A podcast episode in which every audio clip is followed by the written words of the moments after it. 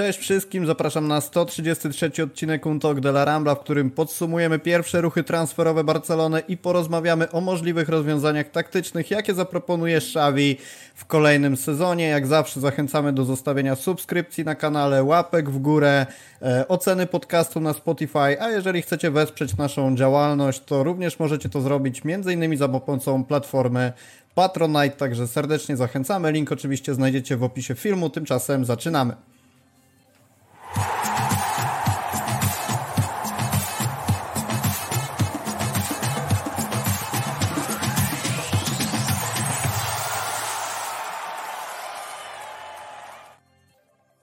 Pisaliście w DM-ach, kiedy wraca Untalk, kiedy znowu będziemy nagrywać, kiedy kolejne live'y. Oto jesteśmy, krótki okres roztrenowania, natomiast wracamy z waszym ukochanym formatem dotyczącym FC Barcelony. Maciek Miko dzisiaj ze mną, siemaneczko.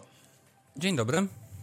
Jak tam po sezonie? Detoks od piłki, czy próbujesz tak. jakoś ciągle żyć e... futbolem? To znaczy starałem się robić detoks, e, natomiast no, chociażby młodzieżowe mistrzostwa wielu kategorii wiekowych e, sprawiły, że przynajmniej te fazy pucharowe e, oglądam. Natomiast staram się piłki na razie nie dotykać za dużo. To ja po tym szalonym sezonie dałem sobie na wstrzymanie z ostatnim gwizdkiem w ostatniej kolejce powiedziałem pas, śledzę tyle, ile trzeba, żeby zachować jakąś tam ciągłość, ale powiem Ci, że taki odpoczynek od tych wszystkich, przede wszystkim afer, niezwiązanych z futbolem, rasizmem i tak dalej, i tak dalej, to wszystko powiem Ci, że dobrze, że, że ten okres roztrenowania od piłki przyszedł, bo już było naprawdę bardzo gorąco, ale już trochę zaczynam tęsknić za kopaniem, więc e, akurat ten, ten okres przedsezonowy i turne zbliża się wielkimi krokami. My sobie porozmawiamy dzisiaj o trochę innych tematach, o transferach, bo nie mieliśmy okazji jeszcze podsumować tego, co dzieje się w Barcelonie. Nie tak gorąco jak w zeszłym, e, w zeszłe okno transferowe, to letnie, natomiast też trochę się dzieje. Więc e, przejdźmy sobie płynnie do tematów, bo mamy już potwierdzone w zasadzie trzy transfery. Jeden taki niepewny, czy kiedy do nas dołączy, ale już wiemy, że Gundogan i Inigo Martinez będą z nami kopać, jeżeli oczywiście ich zarejestrujemy e, od, od nadchodzącej kampanii, także od nich sobie zaczniemy. Nie będziemy pewnie podchodzić jakoś bardzo skrupulatnie do profilu tych zawodników, natomiast bardziej ujmiemy to w takim kontekście taktycznym, na co możemy liczyć i, i co będzie mógł właśnie zaproponować Xavi. Dlatego y, może zacznijmy sobie w ogóle od, od, takiego pytania, w jakiej roli według Ciebie Gundogan przychodzi? Czy jest to zawodnik od razu do pierwszego składu, czy jednak być może Xavi nas zaskoczy i będzie to jakiś łącznik pomiędzy ławką rezerwowych i, i pierwszym składem? Jak Ty widzisz jego, jego rolę w nadchodzącym sezonie? To znaczy, wydaje mi się, że transfer takiego zawodnika na pewno rozważany jest e, z automatu do, do pierwszego składu, natomiast e, czy tak się wydarzy, to myślę, że odpowie nam poniekąd e, presezon i te pierwsze mecze. Wydaje mi się, że na tym etapie, kiedy mm, tak naprawdę nie do końca mamy jeszcze skrystalizowaną i kadrę, i wejściową jedenastkę, wydaje mi się, że Czawi będzie dużo wariantów e, testował. No natomiast wydaje mi się, że niezależnie od wszystkiego ze startem sezonu Gundogan będzie grał w e, pierwszym zespole. Czy to będzie u góry, w miejsce niejako Gawiego, dajmy na to, czy u dołu w miejsce wakujące po Busquetsie. No natomiast wydaje mi się, że to jest zdecydowanie zawodnik do pierwszej drużyny, do pierwszego składu i będzie tych minut zaliczał bardzo dużo.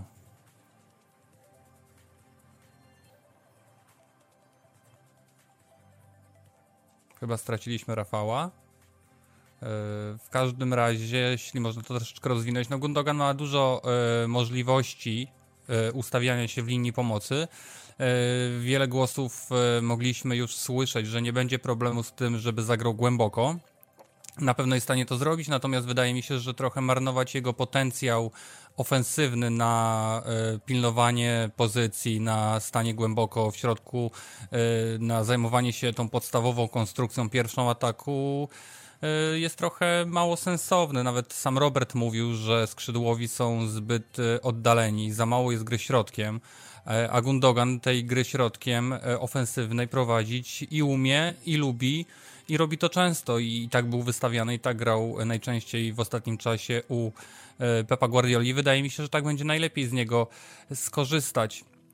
E, a jak faktycznie będzie, zależy pewnie od tego, co jeszcze w, w tej kadrze się wydarzy, bo jeżeli zakładając, że jesteśmy w tym momencie naszego, naszego przygotowania do sezonu, no tak naprawdę, no to Pedri, Franki i Gundogan no, y, są y, opcjami do pierwszej jedenastki, tylko to, czy Xavi będzie planował granie czterema pomocnikami, czy wykorzystaniem czterech pomocników na boisku będzie zależało, e, czy będziemy oglądać kolejnego.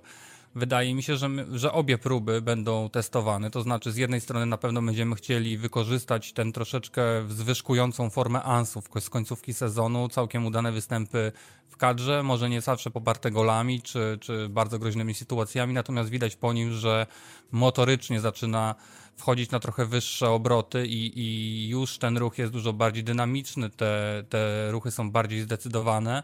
E, dużo częściej wchodzi w pojedynki, nie boi się tych pojedynków, nie boi się grać w kontakcie. No gdzieś to pewność siebie po tych e, urazach wraca do niego. No i też wydaje mi się, że będziemy próbowali grać też 4-3-3 z wykorzystaniem właśnie na lewym skrzydle Ansu, a nie tej wersji z szeroko grającym, biegającym box to box Balde. E, to też w takim wypadku wydaje mi się, że Guntogana można wykorzystać na bardzo wiele sposobów. Przede wszystkim jest to tak dobry zawodnik, że na warunki ligowe to wręcz można mu dawać nawet y, trochę odpoczywać, no bo pamiętajmy, że jest to zawodnik jednak już mm, e, po 30. Jest to zawodnik, który w poprzednim sezonie rozegrał masę meczów i to jest zawodnik, o którego trzeba będzie nam dbać przede wszystkim, bo będzie niezbędny na takie mecze w pucharzach europejskich, gdzie to doświadczenie, umiejętności y, będą kluczowe i gdzie w ostatnich latach najwięcej tracimy, no tam będą musieli grać po prostu najlepsi. E, przede wszystkim wydaje mi się, że konstrukcja będzie musiała się na stałe tak czy siak zmienić z faktem, że nie będzie prawego obrońcy póki co z tego co wiemy. E, to też to ustawienie 3-4-3 wydaje się najbardziej prawdopodobne. Pytanie tylko, czy będzie to taka wersja, gdzie Balde biega bardzo szeroko, czy na przykład próbuje wchodzić E, w linię pomocy, co robił Alba, co, co robił e, Sergi Roberto, czy, czy co się działo po prawej stronie często, a wtedy z możliwością wykorzystania Ansu. Zresztą można sobie przypomnieć taką próbę takiego grania 3-4-3 z Balde i jednocześnie posiadaniem Ansu na boisku, e, bo to działo się w meczu z Realem Sociedad na Anoecie w poprzednim sezonie. To było, to było wczesny, wczesną jesienią. Mm, I wtedy w drugiej połowie Ansu wszedł na boisko, ale nie zajął miejsca na skrzydle, tylko zajął miejsce w dwójce ofensywnych e, pomocników wtedy i z, naprawdę działał tam bardzo elegancko, bardzo dobrze tam chodził i współpracował z Robertem i dawał to asysty i bramki. Więc jest to też jedną z opcji. E, wydaje mi się, że z, jeżeli oczywiście Dembele będzie zdrowy, to w takiej samej roli, czyli w tej dwójce górnych pomocników ofensywnych, możemy też wystawić e, Rafinie, albo przynajmniej spróbować go wystawić, bo jak wiemy, nie jest to zawodnik, który, mm, e, który lubi biegać szeroko po skrzydle, tylko schodzi głębiej. I, I wydaje mi się, że to też może wyglądać trochę tak, że gdyby na przykład udało się sprowadzić prawego obrońcę, czy to będzie Iwan Fresneda? No tutaj coraz więcej wątpliwości. Yy, ostatnio pojawiła się opcja Pablo Maffeo. Wydaje mi się, że też trudna do zrealizowania, bo to są generalnie podobne, a prawdopodobnie i wyższe koszty, yy, bo on ma klauzulę odstępnego około 30 milionów euro i wydaje mi się, że Majorka nie będzie aż tak skora do negocjowania tej, tej ceny. No spesz, że za Kangilina nie zamierzali czegokolwiek negocjować. No i tą trzecią opcją cały czas jest wypożyczenie Joao Cancelo, który wydaje się najbardziej sensowny, ponieważ daje opcję na obu stronach. No i wtedy można byłoby ten trend y, odwrócić tej, y, tego rozłożenia akcentów i postawić właśnie na prawdziwego lewo, lewo skrzydłowego, którym wtedy byłby Ansu. Przesunąć tą linię trzech obrońców bliżej lewej strony, gdzie to skrajne skrajnym lewym obrońcą i lewostronnym e, środkowym obrońcą byłby Inigo Martinez, o którym za chwilę pewnie powiemy. E, I no i wtedy można byłoby całą tą naszą strukturę po prostu przesunąć ze strony na stronę. To też wydaje się bardzo fajne z punktu widzenia e, z punktu widzenia mm, zmian taktycznych. No właśnie, kiedy możemy sobie całą tą stronę przesunąć na lewo, ten akcent e, ofensywny, no a ten defensywny wtedy obrońca prawy mógłby biegać właśnie box to box, gdybyśmy takiego prawdziwego prawego obrońcę mieli. Dlatego wydaje mi się, że Czawi nadal szuka jednak takiej opcji, no bo to otwiera nam naprawdę dużo nowych możliwości, grając teoretycznie to samo, ale jednak no, zmieniając strony jest to jednak co innego. Siema, już jestem. Małe problemy techniczne. Okazało się, że internet ciągle na wakacjach i nie jest w najlepszej formie fizycznej, więc musiałem zmienić urządzenie i teraz jestem z telefonu, więc jak trochę zacznie mi się ręka trząść, to bardzo przepraszam, ale to jeszcze nie ten etap, że e, mam stabilność gimbala w nadgarstku. E, słyszałem, że zacząłeś omawiać tematy związane z zabezpieczeniem prawej obrony. I znaczy, nie, tak, nie, nie, wiem, czy już ten samograj poszedł na tyle daleko, że musimy do tego wracać, ale szczerze mówiąc nie słyszałem, co mówiłeś, więc na pewno jeszcze będę chciał posłuchać, także dotkniemy tego tematu, mam nadzieję. Dobrze. To, to może idźmy teraz trochę dalej, a potem spróbujemy do tego może nawiązać, żeby zachować ciągłość. Jasne. To wiesz co, ja na liście będę sobie zerkać, nadal mam pod ręką. Yy Kwestia Gundogana i Nigo Martineza. Powiedzieliśmy sobie, że Gundogan to oczywiście zawodnik pierwszego zespołu i pierwszej jedenastki. Ja się z tym absolutnie zgadzam, bo kiedy ściągasz piłkarza takiej jakości, przede wszystkim to, co podkreślał Darek Maruszczak w swoim artykule, jest to piłkarz, który jako jeden z niewielu może yy, do Pedriego dołożyć taki akcent e, nawiązujący do bardzo dużej kreatywności w środku pola i to jest coś, co na pewno mnie bardzo cieszy. No oczywiście te zalety związane z kreowaniem samej gry, czy wchodzeniem między liniami, holowaniem piłki, ale też dodaniem tego akcentu takiego wynikającego z umiejętności znalezienia się w polu karnym, to jest wszystko bardzo ważne, o ile oczywiście sprawdzi się jego forma również w Barcelonie, bo wiemy, że Barcelona już nie takie talenty potrafiła, mówiąc e, brzydko, deprecjonować i degenerować do, do stanu, że w ogóle nie przypominali piłkarzy z poprzedniego sezonu. Zwłaszcza z Manchesteru City też my znamy takie przypadki, kiedy piłkarze mieli być wielkimi talentami, okazywało się inaczej. No ale Eric Garcia czy Ferran to są piłkarze innego formatu. Natomiast nawiązując jeszcze trochę do roli Inigo Martineza w przyszłym sezonie, wiem, że tak kojarzę. Być może się mylę, być może pamięć mnie myli, ale wydaje mi się, że jesteś fanem transferu tego zawodnika do Barcelony. Tak, ja byłem fanem tego transferu do Barcelony już e, od bardzo dawna, bo tak naprawdę ten temat Inigo Martineza ciągnie się za Barceloną przynajmniej dobrych 5, 6, 7 lat. Prawda jest taka, że gdy Inigo Martinez zamieniał Real Sociedad, na Bilbao, wtedy można było uważać, sądzić, że jest to zbyt mały klub dla rozwoju kariery Inigo. Wtedy, może pamiętacie, Manchester City wyciągnął Amelika Laporta, no i Bilbao potrzebowało kogoś e, na wysokim poziomie do swojej defensywy, no oczywiście szukają tylko wśród urodzonych Basków, e, no to też Inigo nawinął się idealnie, E, no i zdecydowanie za długo zasiedział się w Bilbao. E, jak wiemy, no, zawodnicy z kraju Basków nie są aż tak chętni do opuszczania tych swoich drużyn z regionu. E, Bilbao też bardzo dobrze płaci generalnie. No, nie mają gdzie wydawać pieniędzy, więc, więc mogą, mogą dawać naprawdę wysokie kontrakty i tych najlepszych piłkarzy zatrzymywać na stałe, dlatego najczęściej tam widzimy te kontrakty ośmioletnie na przykład, prawda, które podpisał ostatnio chociażby Ojan Sunset.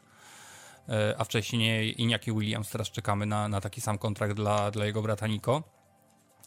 E, to też no, można stwierdzić spokojnie, że gdyby y, Inigo Martinez miał ekspozycję na przykład Ligi Mistrzów, której no nigdy nie miał, z racji tego, że występował w klubach, które po prostu w tej Lidze Mistrzów nie grają, a często w ogóle nie grają w pucharach europejskich, więc już nawet nie ma żadnej tej ekspozycji. No to ja myślę, że gdybyśmy, gdybyśmy mogli go oglądać powiedzmy od 5, 6, 7 lat w Lidze Mistrzów i w drużynie, która walczy o tytuły, w drużynie, która walczy w Europie, czy to byłaby Barcelona, czy Real, czy może jakaś inna drużyna, no ale generalnie z reguły to Barcelona była na, na tapecie i, i, i ewentualnie Real właśnie jako te najmocniejsze drużyny hiszpańskie.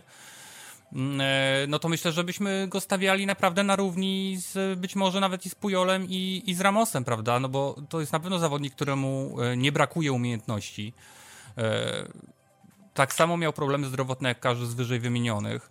No natomiast tak jak mówię, no jeżeli grasz, grasz w zespole, no przy, powiedzmy sobie uczciwie średnim, nawet będąc jego najlepszym zawodnikiem i, i obrońcą na, na wysokim poziomie, no niestety gdzieś aż tak wysokiego poziomu, który osiągnąć byś mógł, no nigdy nie zrobisz. I, i teraz w Barcelonie być może będzie miał wreszcie czas, żeby udowodnić e, swój potencjał europejski, nie tylko ligowy, bo oczywiście w samej Hiszpanii e, bez wątpliwości jest czołowym defensorem e, od wielu lat. E, no i właśnie tutaj trochę nawiązując do tego, co już mówiłem wcześniej, kiedy, kiedy postanowiłeś zniknąć na sekundę. Mm, wydaje mi się, że Inigo daje nam bardzo fajną opcję, jeżeli właśnie potrafilibyśmy znaleźć tego prawego obrońcę, albo nawet e, spróbować to robić przez przesuniętym Baldę, e, moglibyśmy tą naszą asymetrię zupełnie odwrócić, prawda? Moglibyśmy zepchnąć całą linię, tą trzyosobowy blok do lewej strony, wtedy Inigo pełniłby rolę takiego kundę, powiedzmy.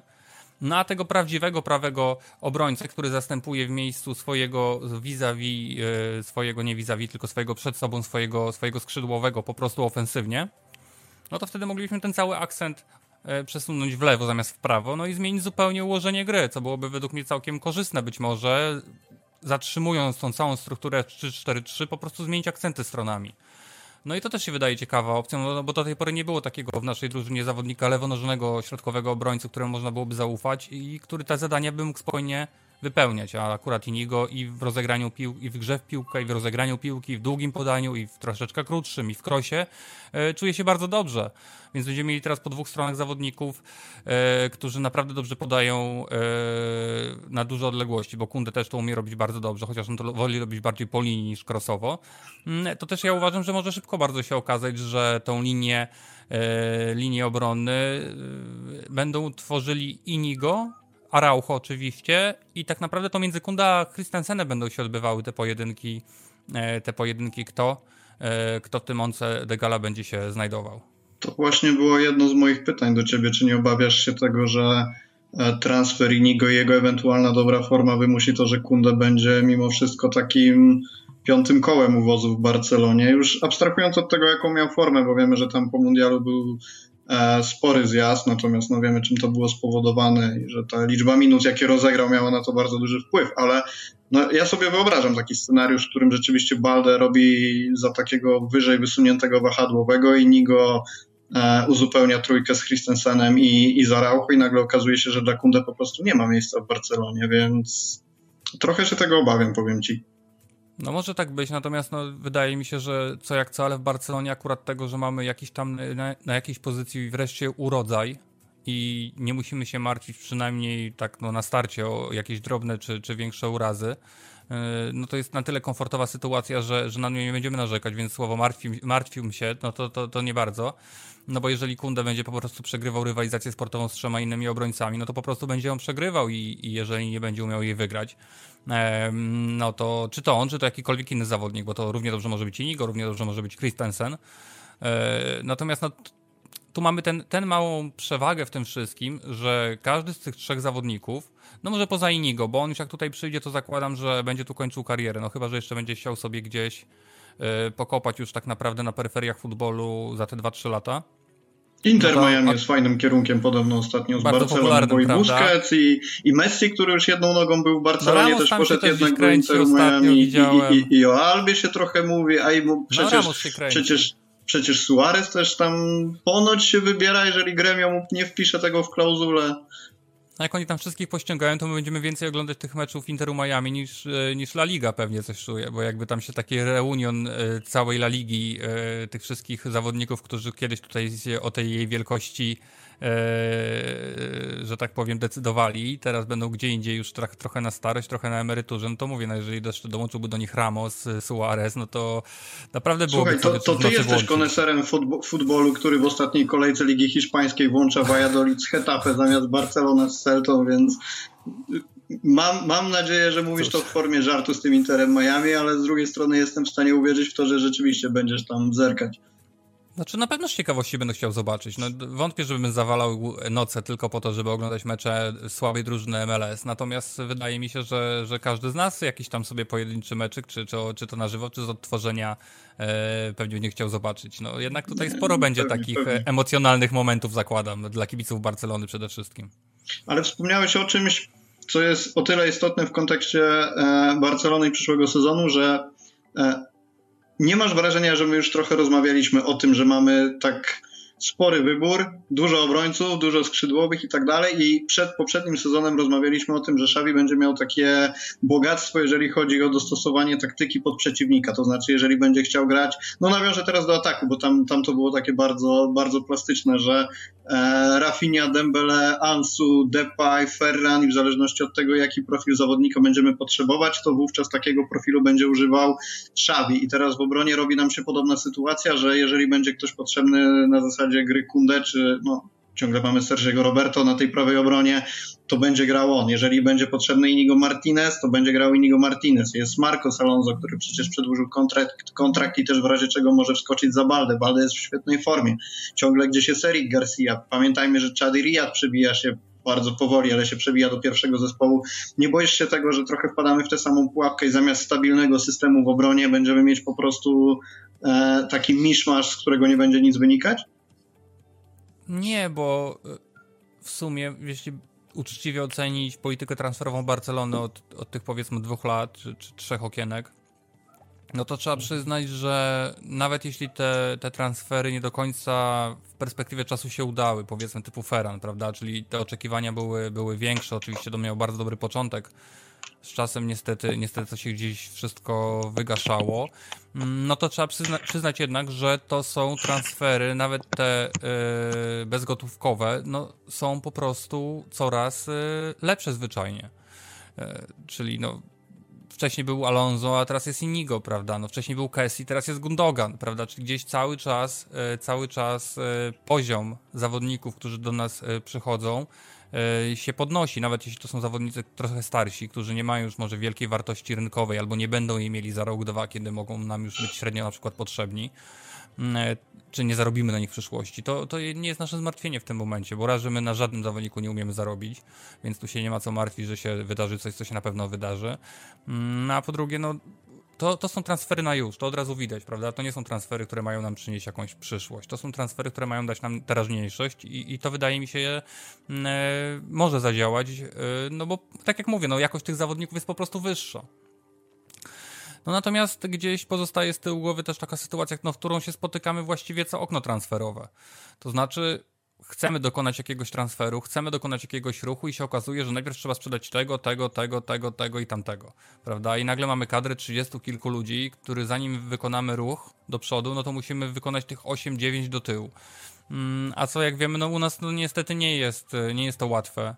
E, każdy zna naszą sytuację. No my też nią się chwalimy w mediach po prostu. Ja nie wiem, czy to jest celowe zagrywki, czy to są po prostu jakieś nieumiejętne e, pilnowania tematów. Natomiast no jeżeli Cały świat w każdej sprawie wie, co się dzieje w Barcelonie. Ile mamy pieniędzy, na co możemy, a czego nie możemy, co musimy, a co wręcz powinniśmy. No, jeżeli każdy o tym wie, no to nasza pozycja negocjacyjna w każdej sprawie jest po prostu marna. Hmm, każdy wie, że i tak musimy sprzedać tego zawodnika, więc tak jak mamy sytuację teraz z Lengle, gdzie tak naprawdę taki Lengle, czyli zawodnik, który rozgrywa ponad 2000 minut w Premier League, w Tottenhamie, czyli w drużynie, no, która jest no powiedzmy, górna dziesiątka, prawda? E, w dobrym wieku, Francuz, no to tak naprawdę taki zawodnik w Premier League to kosztuje 20, 30, 40 milionów i kupuje go Wolverhampton. Nie mówimy już wcale o górze, mówimy o dole. No a my jesteśmy w sytuacji, w której my po takim powiedzmy, no może nie jakimś super sezonie, na niego nie warto być może dla Tottenhamu wydawać dużych pieniędzy, tylko my się kłócimy o 5 milionów dosłownie, czy to jest 5 czy 10 zawodników w świetnym wieku, E, po udanym sezonie, po udanej adaptacji w lidze, mamy sytuację, w której mamy zawodnika, którego nie jesteśmy w stanie sprzedać, a w tym samym czasie drużyny Premier League kupują jakichś yy, najgorszych łosiów po 20-30 milionów. Więc ka bo każdy wie, to Tenham wie, że my i tak go musimy sprzedać, że możemy czekać i, i, udawać, że nie musimy, że szukamy i tak dalej, że możemy go dołączyć do składu, ale nie możemy, bo jego pensja jest zbyt wysoka, my się musimy go pozbyć jak najszybciej i to Tenham o tym wie nikomu się nie spieszy tak naprawdę yy, tam, więc, yy, więc no my w tej pozycji nie mamy i no jak wisimy z tym Lengle, on na razie nie trenuje, on ma do końca tygodnia nie trenować. Nie wiadomo, czy pojedzie do, do Stanów Zjednoczonych, no bo cały czas się człowiek martwi, żeby on jakiegoś urazu przypadkiem jeszcze nie złapał teraz w tej przerwie, no bo to już byłaby katastrofa, bo już wtedy na pewno go nigdzie nie zepchniesz. No to są nasze problemy i wtedy zostajemy z taką kadrą wyładowaną wieloma zawodnikami, których nagle nie potrzebujemy. No i to rzeczywiście może budzić takie ryzyko, że jeżeli na przykład taki Nigo Martinez się nie sprawdzi, albo będzie miał problemy z kontuzjami, co ostatnio niestety było, było częstsze w tym sezonie. Chociaż tam w, z Bilbao to, to takie wieści chodziły, że kibice podejrzewali, że on te trochę urazy, no trochę je fejkuje, że tak powiem, że nie do końca szybko chce wracać do tego zdrowia, że zdaje sobie sprawę, że to są jego ostatnie tygodnie, miesiące e, w kraju Basków, że on już nie chce jakiegoś e, urazu e, nowego odnieść, który mu powiedzmy zepsuje ten plan przejścia do Barcelony, który gdzieś tam już od stycznia był, był przygotowany. No i powiedzmy, Już była on nam taka historia o zawodniku, który udawał kontuzję rzekomo, żeby y, wydobrzeć przed mundialem, a potem na mundialu okazało się, że wcale tej kontuzji nie udawał i to No to ten, y, no ale to był też taki, zastanawiam się, czy to nie będzie podobny case. no był taki Memphis Depay, nie? Niedawno. No, myślałem, bardziej, myślałem bardziej o Benzemie, ale Nie, nie, śmieję się, bo, bo że- z Memphisem było to samo. Z Memphisem było to samo, no też nie mógł wrócić, nie mógł wrócić, mistrzostwa świata, mistrzostwa świata, prawda, nagle zmienia klub i tak łapie uraz, prawda, no więc jakby widocznie to Bywa wszystko, tak. wszystko jest, jest, jest na końcu uczciwe po prostu. Czy miał, czy nie miał, to teraz już na pewno ma. I jeszcze jedna rzecz odnośnie do tych dwóch zawodników. Pamiętam, jak sobie rozmawialiśmy jakiś czas temu, że ograniczenie liczby minut dla Gawiego będzie dobrym rozwiązaniem. To znaczy, biorąc pod uwagę oczywiście jego dyspozycję i to, że w pewnym momencie trochę ten jego, e, trochę ta jego forma może nie tyle stanęła w miejscu, no bo ciągle to jest młody zawodnik, który się rozwija, ale widać było, że potrzebuje alternatywy, żeby trochę inne też aspekty gry do, do taktyki wnieść. I wydaje mi się, że tu jest duży, duża zaleta Gundogana, że rzeczywiście Gavi będzie mógł czasem odpocząć i pełnić rolę takiej drugoplanowej postaci, a niekoniecznie będzie na te najważniejsze mecze musiał wychodzić. Nie wiem, czy się ze mną zgodzisz. To znaczy, no ja nawet chwaliłem Gawiego w pierwszej części sezonu zwłaszcza, bo widać było, że zaczyna coraz lepiej rozumieć swoją rolę. Oczywiście nadal ma wiele do poprawy, natomiast na ta odpowiedzialność, to nazywaliśmy to ładnie odpowiedzialnością taktyczną, yy, działała po prostu na jego korzyść. Coś, co wydawało się jeszcze kilka miesięcy wcześniej, że no, on jest lekko na tym placu trochę nieogarnięty, dużo chodzi na raz, prawda? No, potrafi zostawić za sobą e, trochę przestrzeni, e, czy podjąć złą decyzję, natomiast to się trochę zmieniało. Natomiast tak jak mówisz, no z czasem, kiedy tak młody zawodnik rozgrywa dosłownie wszystkie mecze cały czas, gra non-stop. E, tak naprawdę, no nie oszukujmy się, w drużynie, która no nie jest do końca przygotowana do tego, co ma robić na boisku. Tak przynajmniej ja uważam. To znaczy, wydaje mi się, że wiele meczów w Barcelonie po prostu nie poszło po jej myśli. Mimo tego, że potrafiliśmy te mecze wygrywać, e, zwłaszcza w, w tym roku kalendarzowym, no to ciężko mówić, że to był zaplanowane zwycięstwo w ten sposób, prawda? To było widać, że to było dużo męczarni, dużo problemów z konstrukcją ataku, z decyzyjnością, z ostatnim podaniem, z przedostatnim podaniem często. E, No i Gavi generalnie się bardzo gdzieś wpisywał w tę charakterystykę, czyli problemy z podjęciem tej ostatecznej decyzji, kiedy to zawodnik, który teoretycznie nam cały czas gra wysoko e, i często to od niego zależy, akcja, jak akcja się potoczy już w finalnej, zwłaszcza po tych wszystkich odbiorach, które były naszą największą zaletą swego w pewnym momencie, no to, no to wiadomo, że ten zawodnik, który tą piłkę odbiera albo który jest jej blisko, no to zdecyduje, co się dalej wydarzy. No i kiedy on z tego to podanie zepsuje, no to oczywiście cały ten pressing, który został wykonany, cała ta praca e, przy odbieraniu piłki po prostu się marnuje. No i, i Gavi niestety to marnował. E, Zresztą rozmawialiśmy nawet przecież o tym podczas rewanżowego meczu z Realem Madryt na Camp Nou, gdzie ta kontra poszła właśnie z takiego niedokładnego, bezmyślnego podania w środek pola karnego, gdzie nikogo nie ma. I to było właśnie I podanie to nie było jego jedyne takie podanie, bo tam były I to nie było, nie, to było identyczne. trzecie albo czwarte, dokładnie. To Tak. było któreś tam takie podanie, tylko to się skończyło akurat jak się skończyło. E, I to, ten mecz nam niejako trochę wtedy zamknęło już wtedy, bo, bo, bo gdzieś tam żeśmy się, się poddali po tej jednej bramce, chociaż no nie, nie, nigdy nie zrozumiemy pewnie, pewnie dlaczego. No natomiast no na pewno i przede wszystkim też no, gra z zawodnikiem przede wszystkim, który wydaje mi się, że dla Gawiego to powinna być właśnie taka, taki oczywisty kierunek ten Gundogan. To znaczy zawodnik, który może grać na wielu pozycjach, który ma ciąg na bramkę, ale który również może y, zabezpieczyć strefę głębiej. Mm, I to wydaje mi się dla Gawiego jest droga, czyli taki zawodnik bardzo uniwersalny, ale w tej uniwersalności jednak z konkretnymi zaletami. Nie taki mymłon, który po prostu jest od wszystkiego, czyli od niczego. Nie taki Kessie, który po prostu niezależnie gdzie go postawisz, to on wykonuje to jakoś tam swoje zadanie lepiej lub gorzej, tylko ono po prostu nie ma jakiegoś specjalnego celu i niczemu w drużynie nie pomaga. Mm, e, Natomiast gdyby robił to w wersji takiej Gundogan, czyli możemy ustawić go głębiej, możemy go ustawić wyżej, możemy go ustawić w różnych formacjach, e, no to ja bym się cieszył posiadając takiego zawodnika i zawodnika młodego z taką energią, który się w takim kierunku właśnie e, rozwija, no i który przede wszystkim by można było mu na boisku zaufać, bo wydaje mi się, że to jest kłopot u Czawiego przede wszystkim przy wybieraniu składu. On wybiera zawodników, których zna i którym ufa. E, I kiedy musi coś zmienić, kiedy musi zaryzykować, e, na przykład ze zmianą, to na przykład nie bierze pod uwagę zmiany taktycznej, bo wie, że tych pozostałych 10 chłopa biegało, na przykład tych czterech pomocników, biegało przez jakiś czas i są dobrze w nim wgrani, więc łatwiej wymienić ten jeden element, niż wszystkim zmienić grę. No natomiast to nie do końca zdawało egzamin, no bo jeżeli nagle zamieniałeś Pedriego i wstawiałeś Sergiego Roberto, zamieniałeś Gaviego i stawiałeś Kessiego na przykład, no to sorry Gregory, ale niezależnie jakbyś e, chciał zagrać to samo, no to to jest po prostu technicznie niemożliwe, bo ci piłkarze nie mają w ogóle takich możliwości na taką grę. E, I to mnie troszeczkę obawiałoby przed następnym sezonem bez takiego prawdziwego, solidnego wzmocnienia tej linii, więc naprawdę cieszmy się, że udało się to zrobić po naprawdę praktycznie bezkosztowo, no bo tam pewnie jakieś, jakieś, jakieś finanse dodatkowe wchodzą w grę, my to pewnie się dowiemy o tym za rok, dwa kiedyś. Mm, no natomiast no, cieszmy się, że udało się takiego Gundogana, który rzeczywiście w wywiadzie od razu mówi, on jest gotowy tutaj na rywalizację, to nie jest żadne odcinanie kuponów. E, to na razie cieszmy, że, że takiego zawodnika nam się udało sprowadzić, bo on nam dużo zmieni generalnie. Bardzo dużo.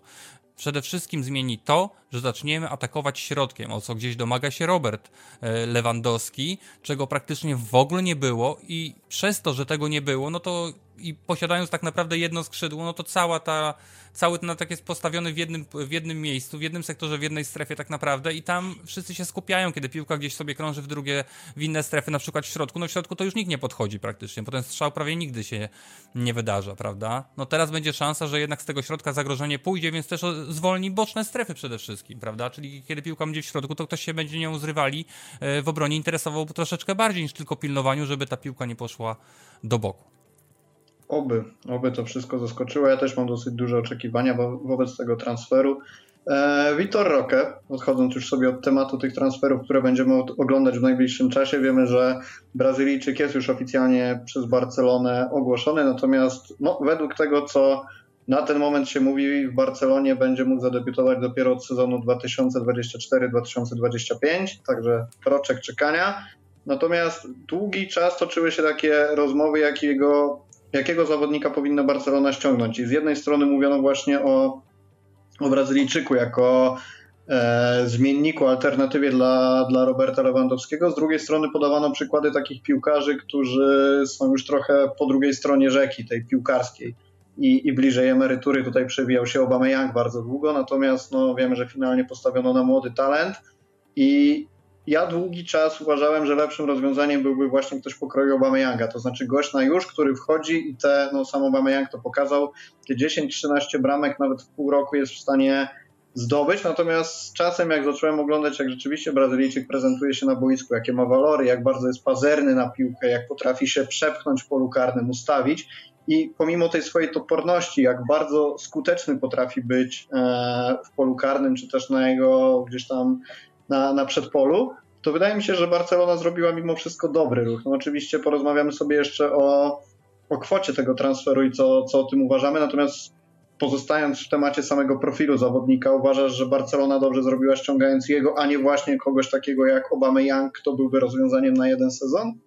Nie no, bardzo dobrze, bo prawda jest taka, że no, wiadomo, najlepiej by było, gdyby on dołączył do nas teraz. No tylko znowu teraz, w tym momencie, jak stoimy tutaj sobie, czy siedzimy, rozmawiamy, no to Barcelona w pierwszej linii ma Rafinie, Dembele, yy, ma Roberta, yy, Ferrana, Ansu i Abde. Yy, czyli ma siedmiu zawodników. No ktoś pewnie odejdzie, Chyba, no bo ciężko mi sobie chyba, wyobrazić, że chyba. wszyscy oni zostaną, prawda? No ale zakładając, że być może będziemy grali bez tego klasycznego lewego skrzydła często, no to ktoś po prostu musi odejść. Yy, no to w tym momencie za Roberta według mnie na dziewiątce spokojnie może grać Ansu. Ja w ogóle zawsze widziałem Ansu bliżej środka bramki, przynajmniej w świetle bramki. Yy, jak wiemy, może grać też Ferran, więc gdzieś tu taka opcja backupu jest. Yy, znowu bałbym się, że teraz przychodzi ten Vitor Roque, i tak naprawdę jest Robert i Dembele, którzy są zdrowi i są ulubieńcami trenera i on nie bardzo gra. Generalnie. Fajnie jest go mieć w odwodzie, no super. Natomiast no, my najbardziej byśmy chcieli, żeby te młode chłopaki grały. I ja doskonale sobie zdaję sprawę, że jeśli y, wydajesz na transfer no tyle, ile on tam będzie kosztował dokładnie, y, bo to się jeszcze cały czas zmienia, jak widzę, no gdzieś tam ogólny zarys mamy, ale gdzieś ogólny zarys mamy, więc to jest kwota dla nas na pewno duża. Więc nie po to go na pewno sprowadzasz, żeby on teraz na ławce siedział, prawda? Jasne. Meczów jest bardzo dużo, każdy dostaje swoje szanse, będzie mógł się wykazać. No natomiast fakt, że on na stałe, nawet grając bardzo dobrze, zastąpi Roberta, e, to bym się nie spodziewał.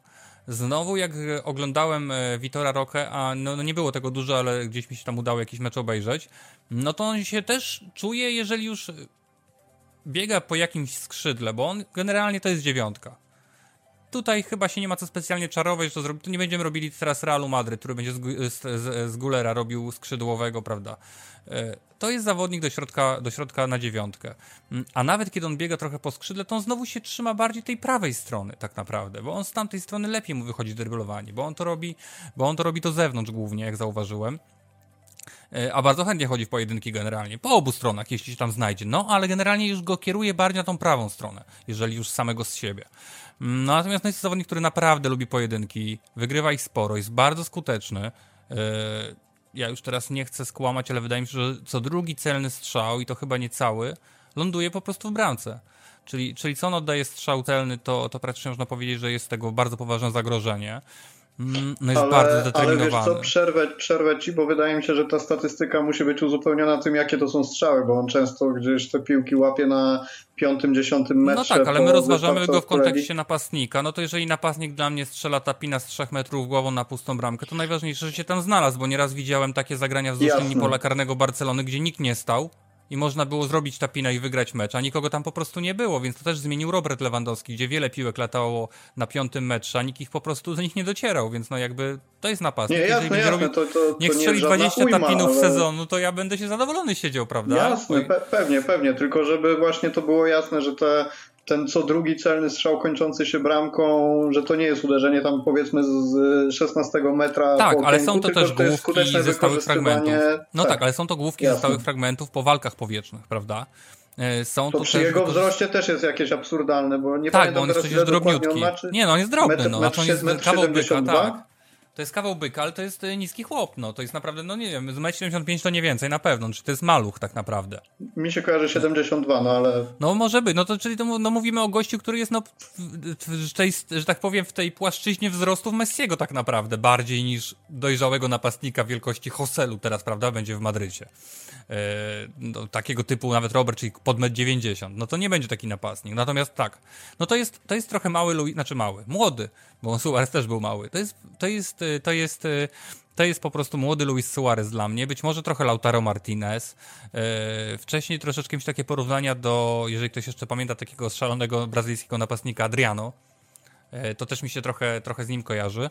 Jest to bardzo silny zawodnik, jest e, niski, ale jest bardzo krępy, jest, ma bardzo nisko osadzony środek ciężkości. Taki właśnie ala Messi, co, też po, trochę jak e, Arda Guller, który teraz, Guller, który teraz trafił do Madrytu. To są zawodnicy, którzy bardzo dynamicznie i, yy, dryblują i bardzo szybko zmieniają kierunek są trudni do bronienia. Gdy oglądałem mecz, to dużo fauli było na, nich popełnia, na nim popełnianych. Co prawda w lidze brazylijskiej, no te mecze są trochę zabawne, jak mam być szczere.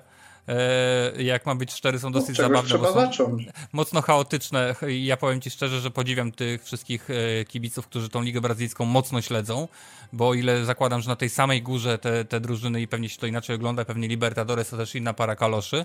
No natomiast ten mecz, który ja oglądałem, Atletico Paranense, e, no to, to też tam był jakiś rywal z powiedzmy nie z najwyższej półki, no to ten mecz rzeczywiście to było takie no takie trochę E, no pitu-pitu w warunkach europejskich, no bo w warunkach europejskich to połowa tych rzeczy się po prostu nie wydarzyła, bo tam był chaos, tam było dużo gry indywidualnej, strat była masa, te piłki latały nad głowami albo po autach, gdziekolwiek, ciągle nieporozumienia.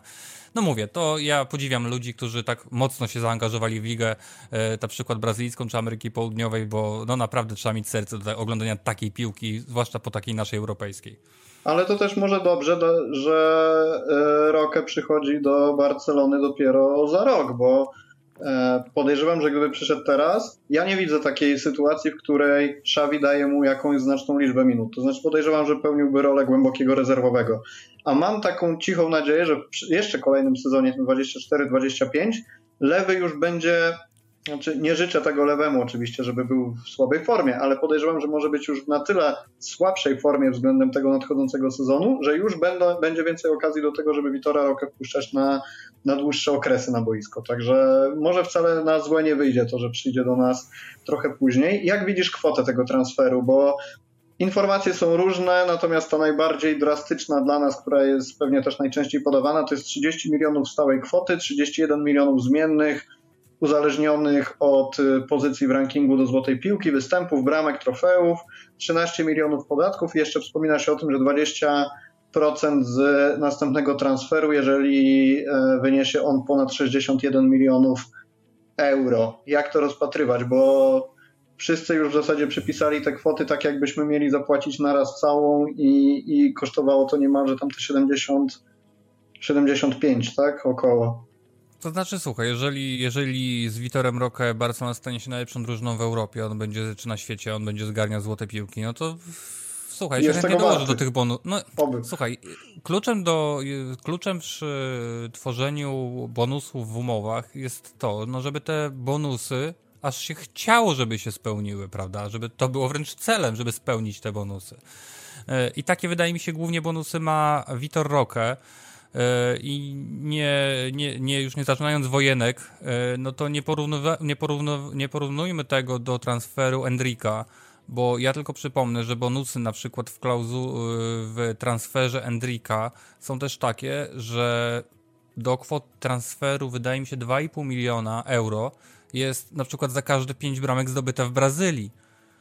Więc kiedy Endrik strzela w Brazylii, a nawet jeszcze nie dotarł do Realu, 5 bramek, to wydaje mi się, że kwota skacze o 2,5 miliona na przykład. Więc to nie jest bonus, który, który Real zapłaci za to, że Endrik strzelił dla nich bramki, tylko wręcz zapłaci za to, że przychodząc do nich ich nastrzelał dla Palmeiras.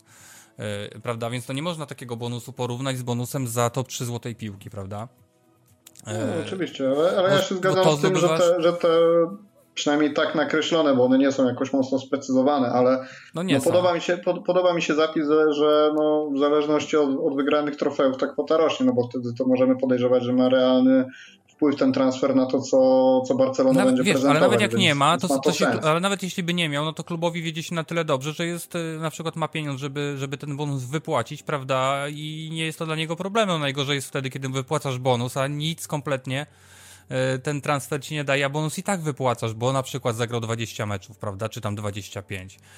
Y, Sami żeśmy układali w kontraktach Trincao bonusy, znaczy nie bonusy, tylko obowiązkowy wykup za 10 rozegranych minut, prawda? Więc on go, ten bonus spełnił, prawda, w drugim meczu, prawda, bo w pierwszym nie grał, w drugim wyszedł na 10 minut i czy tam rozpoczął od pierwszej minuty i ten bonus już był załatwiony, prawda, już było wiadomo, że go, że go Sporting musi, musi wykupić. No więc to są takie, to, są, to nie są bonusy, to są tylko rozkładania płatności, znaczy, że tak powiem, w amortyzacji czy, czy w czasie. E, Bo to nie jest żaden bonus, to jest pewniak, prawda? Czyli kupiłeś zawodnika i na pewno zapłacisz ten bonus, tylko chcesz po prostu tą kwotę transferu trochę jeszcze rozbić. Bo też bonusy są przecież do tego, żeby nie płacić całej kwoty od razu, poniekąd, tylko dlatego, że dopiero wtedy, kiedy raz, że sprawdzisz, a dwa, no, że będziesz po prostu to robił później. Będziesz to wypłacał później ten bonus. Więc, więc, e, e, więc to mnie bardzo nie martwi. E, No, z tego co widziałem, naprawdę można się chłopakiem e, jarać, wydaje mi się, bo, bo naprawdę przypomina, e, przypomina nam stare i dobre. E, No mówię, świetnie się zastawia, e, bardzo dobrze się obraca z piłką. No mówię, to, to jest taka naprawdę, to jest trochę tak, że on ma i te dobre strony, ale też złe strony, które miał Luis Suarez, prawda, czyli też te częste niedokładności, e, te takie zabierania się z piłką, że ona potrafi z jednej czasami idzie idealnie, prawda, jeszcze przejdzie pomiędzy nogami, cały zawodnik idzie, strzela bramkę, a czasami ona po prostu na out leci. E, Więc mówię, te takie wszystkie, wszystkie plusy i minusy niemal, e, niemal Luisa Suareza ma w jakimś tam stopniu. E, Ale, ale, mówię, no Luisa transfer- Suareza 2-0 biorę w ciemno. Nie no, dlatego mówię, no, no, to jest zawodnik, który na pewno ma ogromny potencjał. E, Zresztą tak samo jak ten Endrik. To też nie o to chodzi, żeby teraz stawiać jednego nad drugim, bo obaj są i w Brazylii, i w Europie widziani, widziani jak- jako tacy y, naturalni po prostu liderzy przyszłości kadry. No Vitor Roque ma już pierwszy mecz w kadrze zaliczony. Zostanie, jak z tego co słyszałem, będzie powołany we wrześniu na mecze na mecze kadry brazylijskiej. Nie wiem, jak będzie z Endrikiem, natomiast on tam też y, powoli zaczyna się, się budzić po tym, y, po tym ciężkim początku 20 tego roku kalendarzowego. E, Więc, więc nie, no nie martwiłbym się tym generalnie. Cieszę się, że najfajniej by było, gdyby po prostu, e, gdyby po prostu Vitor Roque mógł na przykład dołączyć w styczniu, bo, bo tak się kończy sezon w Brazylii i wtedy byłoby, wydaje mi się, e, najfajniej i być może to nadal jest wykonalne, pewnie w zależności od tego, co się jeszcze wydarzy z naszymi finansami i z finansowym fair play La Liga i na co będziemy mogli sobie pozwolić, bo na razie tak naprawdę, póki nie mamy porejestrowanej kadry, która już z nami jest, no to nie bardzo wiemy w ogóle, co się dzieje. Wiemy chyba tylko, że Rafał nam znowu zniknął jak myślę. E, Zatem o czym teraz? Możemy sobie na przykład przejść do sytuacji takiej, że cały czas interesujemy się Oriolem Romeo. I, I tutaj wydaje mi się, że mogę dorzucić 2-3 grosze. e, bo na starcie warto byłoby sobie powiedzieć, że Oriol Romeu, o ile dołączy do Barcelony, e, no to nie możemy nazywać go zastępstwem Busquetsa. Bo Oriol Romeu nie przychodzi tu jako zastępca Busquetsa. To nie jest zawodnik w typie Busquetsa. To nie jest zawodnik, który mógłby pełnić taką rolę, jaką pełnił Sergio. E, to jest zawodnik, który przychodzi uzupełnić kadrę niskim kosztem, e, dać jej coś, czego ta kadra po prostu nie ma, bo, bo takiego, e, powiedzmy, takiej fizyczności, jaką ma, jaką ma Oriol Romeu, to u nas po prostu tego nie ma też gra bardzo dobrze długim podaniem. Widzę w ogóle wszystkie te transfery yy, razem z uzupełnieniem tego, co się działo w poprzednim sezonie, czyli rozwoju Frankiego Dajengo, jeśli chodzi o to dłuższe podanie.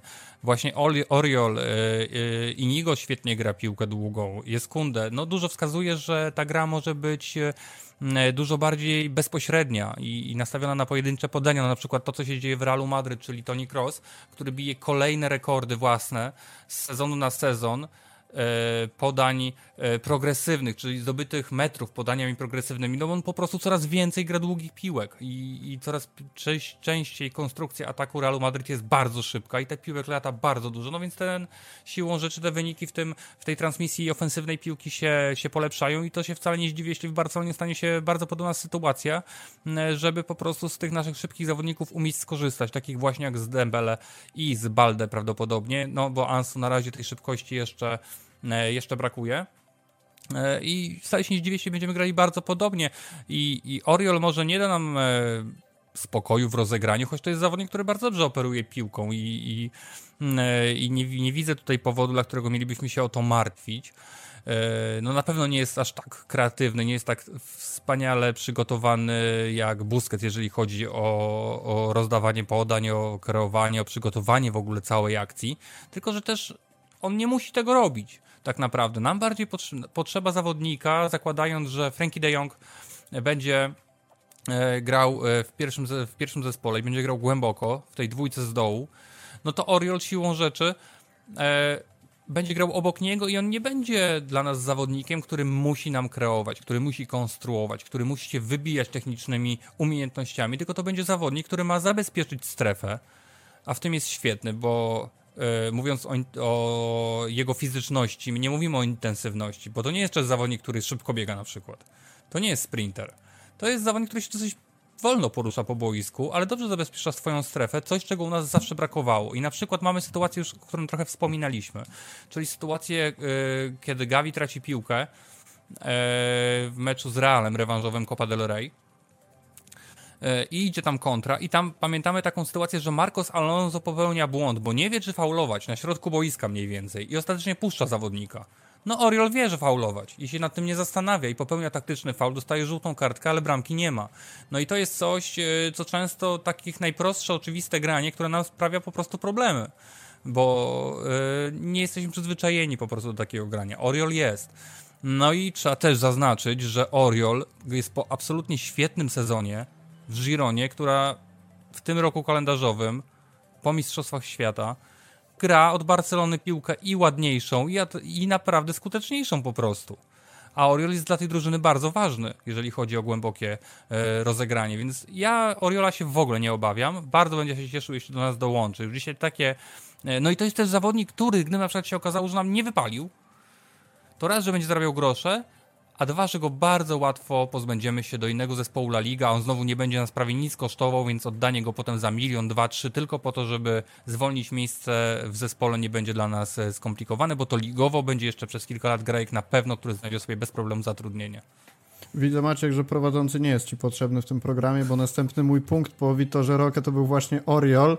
I też nawiązując do pytania, które się pojawiło na, na czacie od użytkownika o, o Niku Frano, Romeo blisko Barcelony, przykro się na to patrzy, patrząc, yy, przykro się na to patrzy, patrząc na to, że Niko może zostać włączony do transakcji. I to jest poniekąd dokładnie przepisany praktycznie punkt, który chciałem z Tobą omówić, bo wiem, że nie jesteś fanem Niko i tego, co pokazywał w Walencji. Ja zresztą również, bo uważam, że tam no, nie, ma, nie ma mowy o jakimkolwiek progresie czy realnym wkładzie w to, jak, jak Walencja wyglądała z nim na boisku.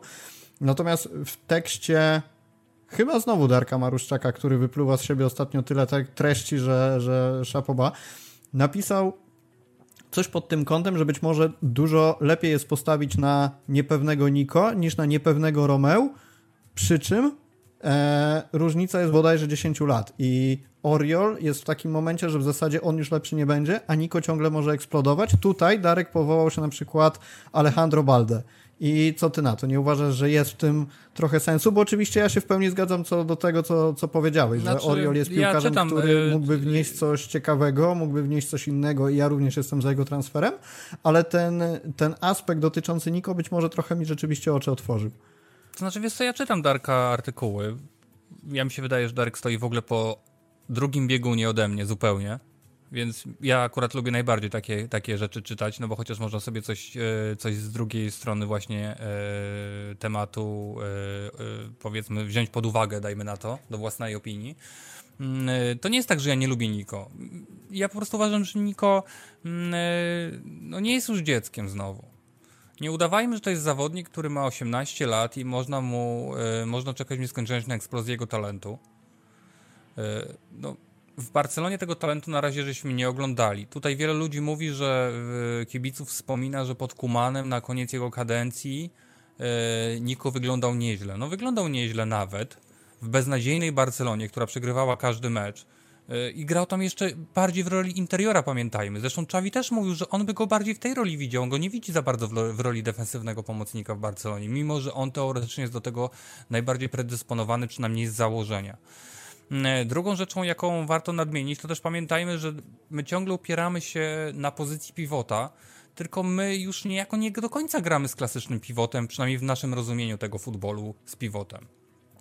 No jeżeli my stawiamy już dwóch zawodników w głębi, prawda, który praktycznie żaden nie jest tym pivotem. No wiadomo, jak był Busquets, można go było tak nazywać, bo on po prostu całe życie tym pivotem był. Natomiast kolejny zawodnik już nim być nie musi. I znowu, nie szukamy pivota, nie szukamy zawodnika, który będzie robił to, co Busquets, tylko w moim rozumieniu szukamy zawodnika, który pomoże robić Frankiemu to, co robi, bez ryzyka dla drużyny, na przykład utraty gola, czy, czy właśnie jakiejś sytuacji, która e, w wyniku e, mobilności Frankiego, jak wiemy, on gra cały czas poza pozycją, on właściwie ciężko określić, jaką tą pozycję ma. Mm, e, I trzeba ją po prostu zabezpieczyć. No, Gavi nie był w tego stanie zrobić. Pamiętamy ten mecz z Rajo, gdzie popełniali błędy na zmianę. E, e, Więc taki Oriol być może będzie, będzie to potrafił. Też zakładam, że być może na te mecze e, Ligą Mistrzowej i mecze z trudniejsz, trudniejszymi rywalami. Prawdopodobnie Oriol, niezależnie od tego, w jakiej będzie formie, i tak będzie siedział na ławce. Grał, będzie, będzie grała nasza trójka z tego sezonu, plus, e, plus Gundogan, o ile się już nic więcej nie wydarzy. No pamiętajmy, że nadal nie wiemy, czy, czy właśnie nie będzie prób, coraz więcej prób e, tworzenia, tworzenia jednak a, ataku trzyosobowego, gdzie Balde będzie wchodził właśnie w linię pomocy jako ten ofensywny, albo będzie jakoś tam na wymianie grał z Ansu, no bo wydaje mi się, że jeżeli Ansu zostaje, no a oczywiście jak wiemy zostaje, no to on będzie naprawdę grał. To nie jest tak, że on teraz będzie znowu, że nie będzie takiego losowania. Zresztą mówiliśmy o tym, mówił o tym Laporta, że takim głównym celem drużyny jest takie, żeby zmiany wynikały z rotacji, a nie z powiedzmy z takich decyzji, które wynikają ze znalezienia po prostu takiej najlepszej, optymalnej wersji tej drużyny. Czyli, że będziemy grali swoje, że będziemy grali dobrze, a te zmiany będą wynikały z tego, żeby komuś dać odpocząć, a nie szukania kolejnych rozwiązań. E, Bo to się kończy tym, że na przykład gramy jednego dnia, dajmy na to Ferranem, pamiętam był taki mecz z Cadiz, na prawej stronie i on tam gra świetny mecz, najlepszy prawdopodobnie od kilku miesięcy. E, Przychodzi następny mecz, a Ferran już nie gra, ani na tej, ani na tamtej, ani na żadnej, bo już jest inny pomysł na mecz. E, I jakby ja bym bardzo sobie życzył, żebyśmy potrafili właśnie stworzyć taką strukturę, która cały czas gra oczywiście, ale właśnie która rotuje nie dlatego, że szukamy nowych rozwiązań, bo te stare się nie sprawdziły, czy, czy te zaplanowane, tylko dlatego, że po prostu ten zawodnik jest dobry, ten też jest bardzo dobry i oni się zmieniają, żeby jeden był zdrowy i drugi był zdrowy, jeden był w formie i drugi był w formie. To jakby to jest celem posiadania szerokiej kadry, e, a nie nieskończona ilość eksperymentów w trakcie sezonu czy powiedzmy jak największa ilość eksperymentów, a trochę mam wrażenie, że był taki moment, że ja odnosiłem wrażenie, że Czawi e, tak konstruuje kadrę, żeby mieć jak najwięcej opcji, prawda, że e, ten nie wypali, to damy tego, a jak tego, to tego, a jak tego, to tego i tak w nieskończoność, tylko no niestety ani nasz portfel tego nie zniesie, no ani fizycznie kadra taka nie może być. Z malutką gwiazdką przy tym, bo pełna zgoda, ale ta gwiazdka z wyjaśnieniem, że duża część sezonu stała pod znakiem kontuzji. O tym też musimy pamiętać, że przecież No ale znowu, ale wiesz, to wszystko są naczynia połączone. wiesz, ale to jest znowu, to są wszystko naczynia połączone. Yy, zaczynamy sezon w jakiś tam sposób. Potem rzeczywiście poszły te urazy, no ale znowu, jeżeli był intensywny presezon, niektórzy w ogóle go nie mieli, niektórzy w ogóle w nim nie grali na przykład, albo grali na złych pozycjach, na przykład tak jak Frankie de Jong, który nie rozpoczął Ligi Mistrzów grając na przykład w podstawowym składzie. Wcale. E, e, zmienialiśmy przecież cały presezon, podstawową linią defensywną był Christensen i Erik. I rozpoczynamy sezon, a oni już nie są tak ważni. To znaczy Erik jeszcze przez chwilę był. E, Christensen miał jakieś problemy. I prawda, wiadomo, ten, powiedzmy, że możemy zostawić ten problem kontuzji z początku sezonu gdzieś na boku, no bo tam się to wszystko rzeczywiście wydarzyło w jednym momencie. Mieliśmy przecież dużo pecha. E, był to pierwszy okres przygotowawczy, jaki Czawi miał. Być może zostały popełnione błędy, mam nadzieję, że teraz zostaną wyeliminowane. Natomiast no, to, co się wydarzyło już w drugiej części sezonu, no to to już jest wybitnie wina sztabu. No bo niestety, jeżeli przez, e, nie wiem, 4-5 miesięcy i to jeszcze mówimy o ludziach, którzy musieli jechać do Kataru i grać piłkę nożną na mundialu, grałeś cały czas tymi samymi zawodnikami, jak tylko mogli, i nawet y, nie dawaliśmy im odpocząć, nawet kiedy, nie wiem, prowadziliśmy 3-0 z jakąś drużyną i, i tym zawodnikom nawet wtedy nie dawaliśmy odpoczywać. Pedriemu na przykład, czy Gaviemu. Oni grali cały czas wszystko. No to w Jak końcu to musi mówisz, dojść to mam do przed tego... oczami tego biednego Pablo Torre, który Prawda? bez I względu na sytuację wchodzić, nie wiem, miał co drugi mecz, że mógł wejść i, i wynik był w miarę bezpieczny, bo to, to są dwa problemy, bo po pierwsze im, im zawodnicy są bardziej zmęczeni, tym wcale nie są bardziej bezpieczni, nawet jak są lepsi od swoich zmienników. No po drugie ich zajeżdżamy zwyczajnie i brakuje im pary. To się wydarzyło z kilkoma zawodnikami, bo nie tylko z Pedrim. No jeżeli my jesteśmy w stanie zajechać Frankiego de Jonga, no to sorry, ale to już już naprawdę gość, który no po prostu jest ciągle zdrowy. On oczywiście miewał e, pauzy meczowe z powodu urazów, ale to były jakieś z reguły drobne urazy. Mm, e, Często były to takie e, przeciąganie, że tak powiem, trochę tego, tego jego e, rekonwalescencji, tylko po to, żeby go właśnie porządnie wyleczyć, bo wiadomo, że jemu dać jeden mecz więcej i on sobie odpocznie. On potrafił schodzić z kontuzjami, odpocząć trzy dni i już być zdrowy. No ale jeżeli my go tak zajeżdżamy, że on wraca z kadry z kontuzją i my tak naprawdę dajemy mu dwa tygodnie na odpoczynek i już go pchamy na klasyk, już go chcemy przysiłować, żeby zagrał w klasyku. Oczywiście on tam na treningu znowu z niego schodzi. Okazuje się, że tak rekonwalescencja będzie jeszcze dłuższa i dochodzi kolejny miesiąc. No to, yy, no to przykro mi, ale to jest wina po prostu sztabu, bo czasami to jest trochę tak, że e, że e, jeżeli my nie zaplanujemy tego sezonu do przodu, no to właśnie potem, kiedy ten sezon jest najważniejszy, to nam to wszystko się zaczyna rozpadać tak naprawdę i trochę więcej e, szczęścia naszych rywali albo realu w swoich meczach i ten sezon mógł być naprawdę potoczyć dla nas bardzo słabo. Mimo tego, że jeszcze, nie wiem, w lutym już mogliśmy być niemal pewni mistrzostwa, czy w marcu, prawda? A to, już, to, jeszcze, to jeszcze mogło się różnie potoczyć, gdyby po prostu Real miał trochę więcej szczęścia wcześniej, albo my trochę więcej pecha. Bo też tutaj dużo było takiego, powiedzmy, niezależnego od nas przy tych wynikach sytuacji. To tak jednym słowem. Oriol Romeo tak czy nie? Zakładając oczywiście tę kwotę, Tak. o której się mówi, czyli 8 Je, milionów. jeżeli to jest 8 milionów, jeszcze jakoś tam porozbijane w jakieś, e, w jakieś, w jakieś e, wygodne, e, dla obu stron oczywiście, wygodne raty, no to, czy, czy, czy jakieś tam bonusy, no to wydaje mi się, że tak, no to mówię, to znowu to jest decyzja sztabu tak naprawdę, bo jeżeli taki zawodnik jak Oriol jest potrzebny, to lepszego Oriola niż Oriol za te 4 plus 4 czy 8 milionów Girony po prostu nie znajdziemy.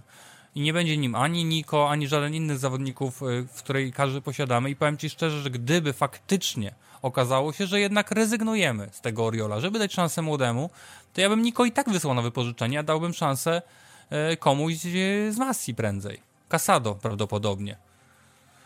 Y, Myślę, że on najbardziej zapracował na, na taką szansę. Mm, I próbował w, taką, w takim wypadku, no bo wydaje mi się, że Niko już próbowaliśmy i to nie zagrało zwyczajnie.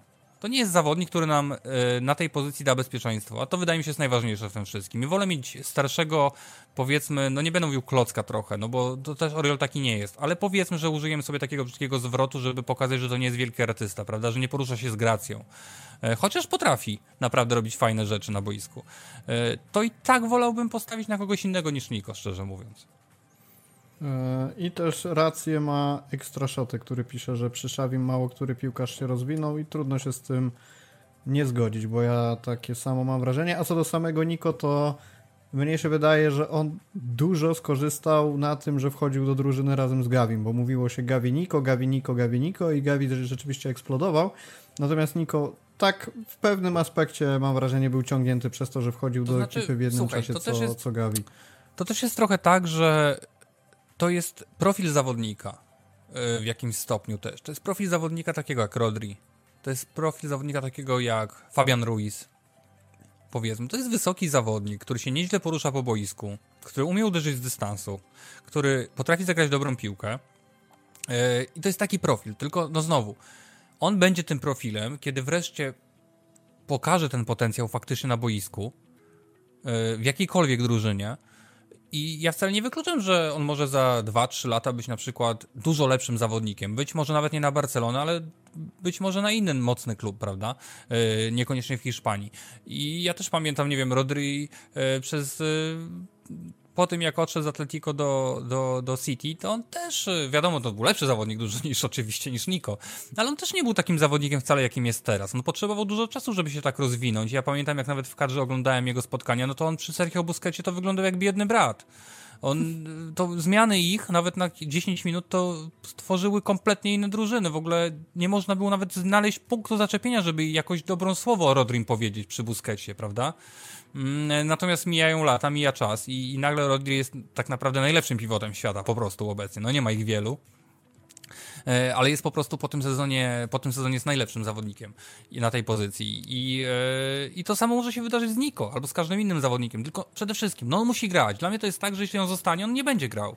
I nikt Czawiego nie przekona, żeby nim grać, bo Czawi potrzebuje pewniaków, tak jak żeśmy rozmawiali. E, I on powolę będzie postawił 40 razy postawi na Oriola, a nie postawi na Niko. Yy, I obawiam się znowu, że mm, no bo tak naprawdę teraz no to żeśmy na razie na ten moment wymieniliśmy tylko Gundogana za Busquetsa. Więc no ta linia pomocy się wzmocniła, super. No natomiast no nadal jest ich nas trochę za mało, jeśli mamy grać czterema pomocnikami, a nawet trzema tylko na wielu frontach. Yy, dlatego taki Oriol będzie Czawiemu potrzebny tylko po to, żeby mu zaufać, na przykład w tych meczach ligowych. I ja wolę mieć zawodnika, któremu ja sam ufam, bo ja też uważam, że to na ligę to jest zawodnik na spokojnie. Bo, no, może nie na Real, może nie na najważniejsze mecze, chociaż on naprawdę miał świetne mecze yy, z mocnymi rywalami. Naprawdę, już nie będę przypominał, że Girona grała yy, z Realem, prawda, co się działo. Więc, więc to nie jest tak, że on, że on musi grać tylko, nie wiem, z Granadą, bo Beniaminek jeszcze są słabi. To nie o to chodzi. Yy, Natomiast da opcję, którą, którą Czawi wydaje mi się będzie potrafił docenić i będzie potrafił z jej skorzystać, bo to jest najważniejsze, że żebyśmy nie musieli grać tą samą jedenastką yy, we, po prostu w sobotę na przykład gramy kurczę z nie wiem, z Almerią, we wtorek gramy z Bayernem Monachium, w czwartek y, w ten, potem w sobotę gramy od razu z Atletikiem, z Atletikiem na przykład na Mamez, żeby w środę zagrać na przykład, nie wiem, z Interem Mediolan i my gramy cały ten rząd tą samą jedenastką to oni już potem na ten ostatni mecz w takim, w takim ranie to wychodzą na, y, oddychają rękawami, popełniają błędy, odpadają z Ligi Mistrzów i jedziemy do domu, tak naprawdę. Więc, y, więc y, no ja bym najbardziej chciał mieć opcje, które faktycznie wykorzysta trener, no bo teraz te opcje też były. No ale mogliśmy zmieniać cały sezon, cały przedsezonowy okres mówiliśmy, ale będzie ten Pablo Torre wchodził za Pedriego, to go nie zajedziemy. No a potem się okazuje, że ten Pablo Torre to zagrał trzy razy na krzyż, a Pedri został zajechany dwa razy, prawda? Więc jakby no Chodzi mi o opcje, które faktycznie są opcjami dla trenera, a nie tylko dla nas, bo my możemy sobie tu wszystkie nazwiska wymienić świata, a potem na końcu Czawi i tak gra z 14 zawodnikami. Mamy pytanie na czacie. Załóżmy, że teraz bierzemy Oriola, ale on się nie sprawdza. Jakich kandydatów widzicie na SPD za rok? E, Pytanie o tyle ciekawe, że nie mamy jeszcze Oriola, więc trudno prognozować, co będzie, jeżeli on się nie sprawdzi, więc ja bym unikał takich pytań. I szczerze mówiąc, miałbym po prostu nadzieję, że nie będzie to zawodnik wyciągany na zasadzie jak, trochę jak Kessie. Nie? Że, że ściągniemy kogokolwiek, żeby tylko na siłę kogoś zastąpić. Miałbym, miałbym nadzieję, że jeżeli. Nie, nie chcę wchodzić w jakieś personalia i konkretne nazwiska, bo szczerze mówiąc nie przychodzą mi żadne do głowy, a też No mi jedno no, rynek, tylko. rynek transferowy jest na tyle dynamiczny, że mogą się pojawić bardzo różne opcje. Natomiast i to myśl na to okno, na następne i na każde kolejne. Jeżeli nie będzie opcji ściągnięcia kogoś sensownego, to nie ściągać nikogo i grać tymi, co mamy, żeby nie robić transferów dla, dla robienia transferów. No, czy tutaj mamy dwa aspekty. Po pierwsze, trzeba wybrać profil takiego zawodnika, bo znowu, czy my szukamy zawodnika, który zabezpieczy strefę, który będzie grał y, na ślizgu, który będzie odbierał piłki, który będzie stał głęboko, pilnował pozycji i zajmował się po prostu tym, żeby na dole było bezpiecznie, kiedy na górze gwiazdy strzelają bramki. No czy szukamy kogoś bardziej Alabuskas, no który w tej grze będzie miał największy udział i będzie decydował całej kierunku tej gry. No bo ja zakładam, że niezależnie od wszystkiego, co się, co się wydarzy, to my nadal będziemy szukali kogoś gdzieś w okolicy Frankiego i Pedriego. No bo wiadomo, że będzie Gundo, no ale niezależnie od tego, no nowy transfer, gdyby faktycznie taki był planowany za porządną kasę, no to to znowu jest transfer potencjalnie do pierwszej jedenastki, prawda? Niezależnie od wszystkiego. E, no to też Dwa, czyli po pierwsze wybrać ten profil, czyli czy szukamy pivota, czy szukamy klasycznego de, defensywnego pomocnika, który po prostu ma te swoje klasyczne zadania dla defensywnych pomocników i nie ma nic wspólnego z tymi wymyślonymi e, zadaniami pivota. E, no a przede wszystkim, no i wtedy najważniejsze, wybrać kto to będzie, wybrać drugą opcję, niech będzie, że będą dwie opcje i już w tym kierunku iść, bo ja mam wrażenie, że my sami nie wiemy że jakbyśmy teraz miał na przykład w banku 100 milionów na tą pozycję, to i tak byś nie do końca wiedział, co z nią zrobić. Że my niekoniecznie byśmy podjęli dobre decyzje, bo my nie jesteśmy na to przygotowani. Wiedzieliśmy o tym od lat.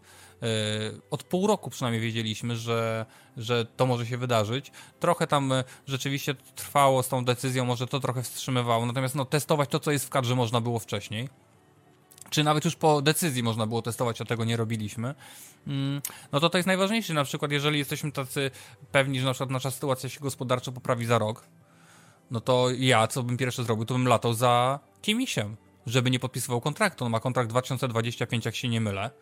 Na pewno Bayern będzie chciał z nim usiąść do stołu e, w tym roku.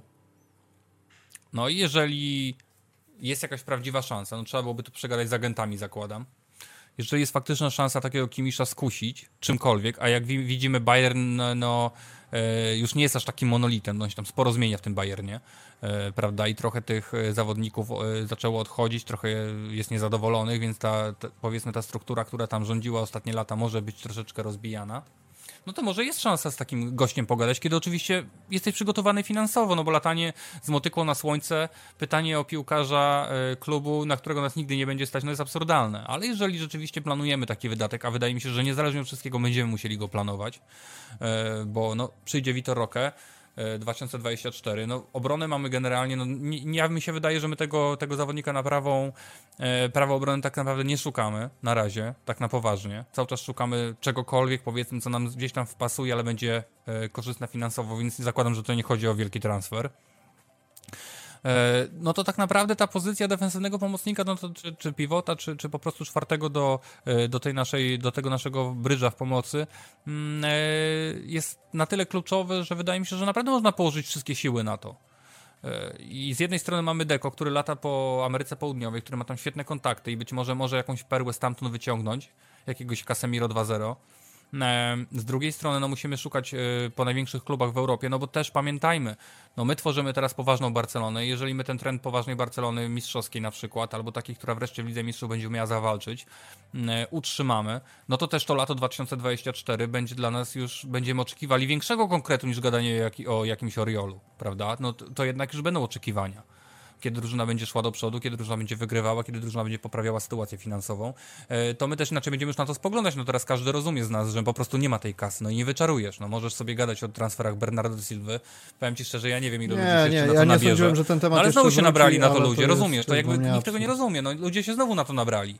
Że aż y, musieli to przecież ta Porta Nunes musieli to wyjaśniać przecież. No mówili, przestańcie się dawać nabierać. Nie będzie takiego transferu, no wiesz. I ludzie się nabierają na to cały czas, więc liczą na takie rzeczy. Mm, a trzeba stąpać twardo po ziemi i, i, i nie, nie szukać ta, takich transferów. No nawet widzicie, no, e, jest Vitor Roque, wszystko jest dogadane, transfer przyklepany, ale nie jesteśmy w stanie go nawet w tym roku sprowadzić, nawet jakbyśmy chcieli, prawda? No niestety, no fajnie, że robimy te rzeczy z młodzieżą, no i dlatego ja bym chciał, ja mówię, no ja bym chciał tego Fresneda zobaczyć. Ja go wczoraj oglądałem U19, no to jest naprawdę fajny koń do biegania. Naprawdę nad takimi zawodnikami trzeba się zastanawiać. No jeżeli on teraz jest w drugiej lidze w Valladolid, i naprawdę można z nimi pogadać. Kurde, no można z nimi pogadać. E, nawet go zabezpieczyć na przykład na za rok, może, może jakąś dogadać się pierwokup. No kurde, no oni są teraz w takim Valladolid, w takim momencie, że, że naprawdę potrzebują kasy i, i, i te, ich pozycja negocjacyjna jest kiepska. Walczyłem e... akurat z internetem, jak e, na początku poruszyłeś temat prawego obrońcy, ale powiem Ci, że rozstrzał, jeżeli chodzi o doświadczenie, potencjał, umiejętności zawodników, którzy są rozważani na prawego obrońcę, jest, jest dosyć spory, no bo jeżeli w jednym artykule słyszymy o tym, że mamy Iwana Fresnede czy Pablo Maffeo i zaraz obok pojawia się Joao Cancelo, no to naprawdę świadczy o tym, że... No, no wcześniej lataliśmy za Fojtem, nie? za Foytem, no gdzieś ten Arnau Martinez się przewijał, także po prostu kogokolwiek tylko się da, to, to rozważamy. I mówisz, że stoisz za, za Iwanem Fresnedą bardziej niż za Cancelo? Wiesz co, bo nie wiem, czy to dobrze zabrzmi, ale ja trochę chciałbym wytrącać argumenty Barcelonie, które zmuszają nas do tkwienia często w tym samym pomyśle za każdym razem na każdy mecz i na każdą grę. Jeżeli my sobie znowu sprowadzimy kopię zawodników, których posiadamy, tylko powiedzmy 3% lepszych albo 4 razy robiących lepiej co innego, no bo w tym momencie jeżeli już w ogóle mówimy o transferze, no to wcześniej mówiliśmy o Fojcie. No to ja lubię Fojta, to jest fajny zawodnik. No tylko to jest trochę zawodnik, no, który będzie robił dokładnie to samo, co robi Kunda. Może zrobić lepiej, może zrobić gorzej. E, natomiast robi to samo. Prawda? Jest tego samego rodzaju zawodnikiem. Natomiast no, Fresneda to jest typowy gość, który będzie biegał. Góra-dół, góra-dół, góra-dół. Yy, I, czyli takim bardziej kimś w stylu Balde. Do tego jest dosyć silny, jest szybki, jest wybiegany. Naprawdę lubi latać na tym tyłku i na wślizgu. A przy okazji yy. wydaje mi się, że wcale nie jest aż tak surowy technicznie, bo jak oglądałem te mecze, to no, na znaczy, tyle... To Balde, znaczy on nie jest gorszy na przykład technicznie od Balde. Bo Balde też nie jest jakimś geniuszem techniki, też kopie tą piłkę czasami krzywo, czasami prosto, czasami do, do niej dobiegnie, czasami nie. Frasneda wydaje mi się generalnie troszeczkę bardziej okrzesany. Jest taki bardziej przewidywalny dla, dla swoich e, kolegów. Na przykład wczoraj miał taką bardzo fajną akcję podczas tego meczu U19, gdzie poszedł naprawdę ładnie sobie wymienił ze skrzydłowym piłkę. Poszedł do linii, naprawdę do linii, tak? Czego u nas nikt na prawej stronie nie robi od dawna. E, no, zwłaszcza jeżeli chodzi o lewego, o prawego obrońcę. Natomiast nie walił już tej piłki na ślepo, tylko wycofał ją idealnie przed pole karne do Iliasa. No i tam akurat się akcja nie udała, nam źle strzelił. Ale chodzi o to, że no, gość nie dość, że z jednej strony robi coś, co robi, robi ten obrońca boczny, taki nazwijmy to prosty, czyli klasyczne granie, po prostu bieganie. Z drugiej strony już to zagranie to nie jest taka głupia wrzutka bezmyślna, która nawet u nas się często pojawia, tylko to rzeczywiście było spojrzenie, zobaczenie, rozejrzenie się i zagranie idealnie tam, gdzie trzeba. E, też umie wejść w pole karne e, z takiego narożnika pola karnego, czyli wchodzenie ten trochę wcześniej w tym środkiem. Nie, no fajny, bardzo ciekawy zawodnik, naprawdę. No ja nie będę tam mówił, że musimy go kupić, to jest w ogóle top talent i na 100% jak go nie kupimy teraz, to go ktoś inny przyjdzie i kupi, ale jak ja bym był y, Uni Kalafatem, czyli, czyli dyrektorem sportowym Realu Madryt, to ja bym tam od razu pojechał do Valladolid, pogadał z Ronaldo, mówię, dawaj go tam na, wiesz, za 5 zł, a macie tu Vallejo czy kogoś czy kogoś z Castilli na przykład, y, bo, bo Castilla, jak wiemy, też produkuje bardzo fajnych zawodników uniwersalnych, które, którzy też po całym świecie jeżdżą. Ja nawet nie wiem, czy oni teraz nie mają najwięcej na świecie wychowanków w Europie i tak dalej. Mm, przeróżnych, którzy się przez tą Kastylię przewinęli. Y, ja bym go od razu brał do Realu. To jest typowy realowski po prostu do biegania koń, y, góra-dół, którego trzeba nauczyć dobrej wrzutki, którego trzeba nauczyć, żeby potrafił ściąć i czasami uderzyć i, i to jest naprawdę gość, którego łatwo edukujesz, bo nie dajesz mu trudnych zadań. On po prostu szlifuje swoje podstawowe zadania takiego podstawowego zawodnika po prawej stronie. I takiego zawodnika posiadać, to się nie martwisz właśnie, że ci Balde wypada na przykład, bo wypada. Bo właśnie tak jak mówiłem wcześniej, przesuwasz całą strukturę, to Inigo jest tym e, lewo, lewym obrońcą, jakim jest teraz Kunde prawym. Przesuwasz całą tą asymetrię na prawą stronę i masz dokładnie ten sam efekt. Masz takiego zawodnika, który możesz kupić go za ile on tam kosztuje? 10-15 milionów. Jeszcze można coś tam pokombinować na pewno. No to, to, to jest nasz kierunek według mnie. E, nie chodzi, jeżeli nie Fresneda, ok, niech nie, to nie będzie Fresneda, tylko znowu jeżeli pojawia się tak, Void, Fresneda, e, teraz słyszę Mafeo nagle. Ale Mafeo, powiem Mafeo tak, w ogóle, Mafeo bo... w Barcelonie, Mafeo w Barcelonie nie dokończy żadnego meczu z Realem Madryt, żadnego meczu z Atletico. No to jest pierwsze, co mi się kojarzy z tym gościem, To jest od razu brutal na czerwoną on kartkę. To jest... nie wytrzyma żadnego ważniejszego nie, spotkania. To, ale to, to jest co innego, bo jak gra tak w Majorce... Brutal, który który będzie walczył gdzieś tam agresywnie, a. I super, a bo to jest fajnie tak walczyć, tylko jak y, walczysz tak w Majorce, walczysz tak w Gironie, jak walczysz tam powiedzmy w Osasunie, to dostajesz żółtą kartkę. Ale w Barcelonie to są czerwa. To są w Barcelonie wszystko czerwa, co on robi. I, I to też grube zawiasy, takie wejścia na Viniciusa, które on potrafił na wysoko wyciągniętej nodze prosto w stopę robić. No nie, gość jest, ja nie przepadam za nim, to jest głupi brutal po prostu. E, fakt, że on też umie się wyłączyć ofensywnie, jest dobrym piłkarzem, natomiast no, ja za nim nie przepadam osobiście i uważam, że wcale nie będzie ani tani, a, i przede wszystkim, znowu, no to Mafeo będzie kosztował tyle, ile Arnau Martinez. No to kogo wolicie? Nie, no to akurat odpowiedź jest bardzo prosta. Ja zresztą, tak jak mówię, w ogóle nie, nie wiem skąd pomysł Pablo Maffeo się wziął, hmm. bo... Majorka no, okay. po prostu chce go sprzedać. Majorka chce go chyba sprzedać i zarobić na nim, bo on nie jest tani. e, interesowały się kluby, natomiast z tego co się orientuję, to w ogóle Sevilla jest bardzo blisko. Sevilla nie ma kasy, więc coś czuję, że tam może dojść do jakiejś wymiany, bo znowu ma, oni się chcą pozbyć Rafimira. Sevilla. I podobno jest duża szansa, że oni by taką wymianę właśnie z Rafą Mirem i wtedy być może na przykład e, na przykład z Markiem Carmoną. Czyli włączyć takich dwóch zawodników jakościowych, no bo Mark Carmona też jest fajnym obrońcą.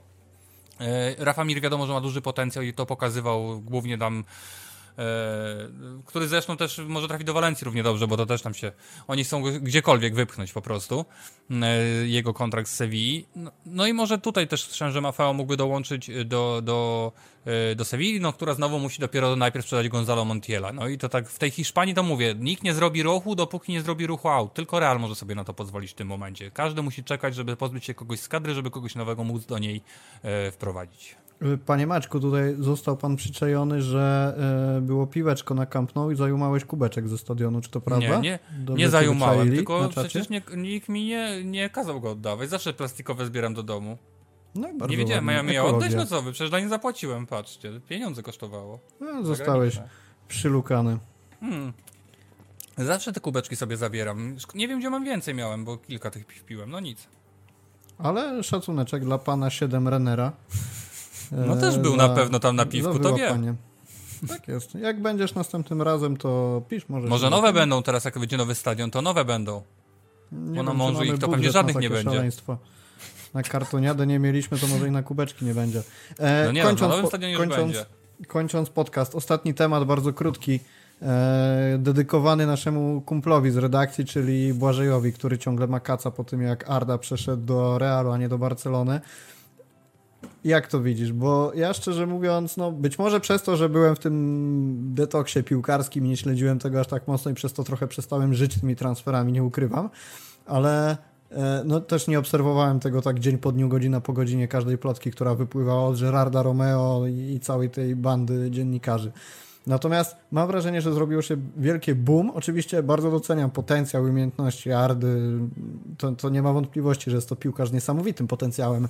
Natomiast wydaje mi się, że mówiąc w cudzysłowie, oczywiście płacz za nim, że nie przeszedł do Barcelony jest trochę nieadekwatny do tego, co rzeczywiście się wydarzyło, bo nie ujmując Realowi, pozyskał na pewno zawodnika z wielkim potencjałem, ale no ja mam wrażenie, że po pierwsze koszty tego transferu dla Barcelony byłyby nie do udźwignięcia, a po drugie mam w głowie kilka takich talentów, które już gdzieś się przewijały przez tę listę transferową Barcelony, po której mówiliśmy, że rzekomo będziemy płakać, a dwa sezony później w ogóle nie pamiętamy, kim byli ci zawodnicy. No, ja rzuciłem gdzieś tam pół żartem, pół serio temat Alena Halilowicza, który miał być drugim Messim.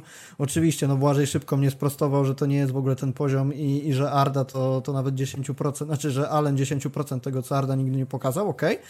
Natomiast wydaje mi się, że trzeba podejść do tego spokojnie, oddać Realowi to, co trzeba oddać, że na rynku transferowym jest dla Barcelony póki co nieosiągalny, jeżeli nie włączymy do tego marki, czy tam jakichś przekonań zawodnika, jeżeli rozmawiamy czysto o budżecie.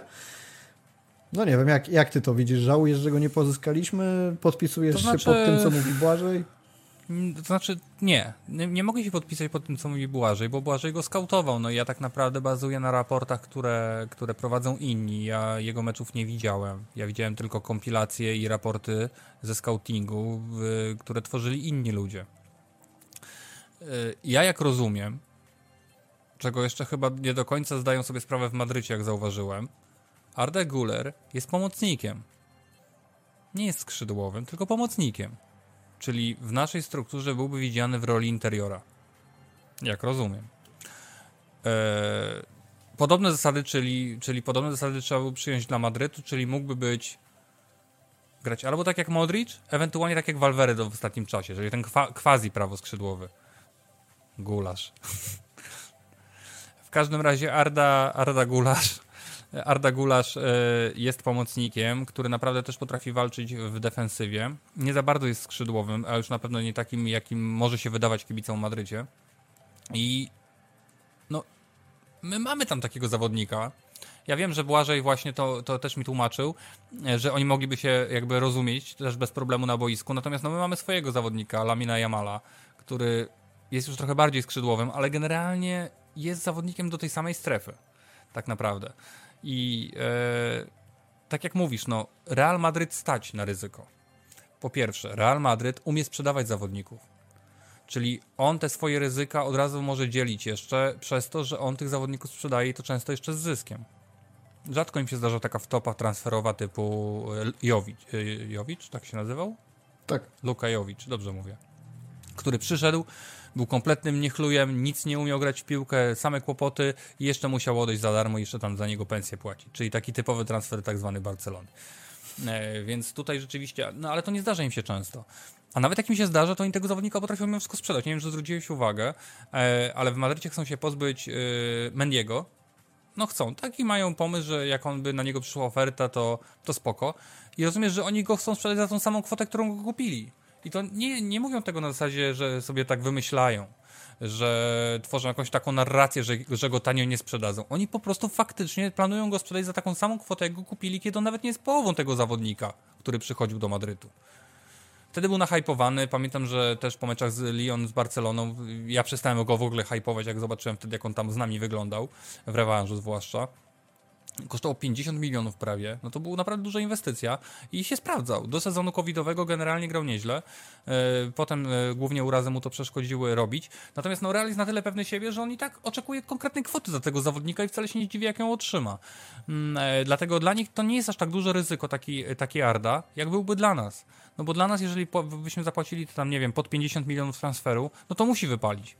Nie ma wyjścia. Jeżeli nie wypali, to coś totalnej totalnym tyłku, bo raz, że nie umiesz sprzedać, dwa, że nie umiesz nawet porządnie wypożyczyć. E, nawet jak umiesz wypożyczyć, to potem nie umiesz tego e, zmonetyzować, tak jak jest w przypadku Abde. No to jest dla mnie absurd po pierwszej wody.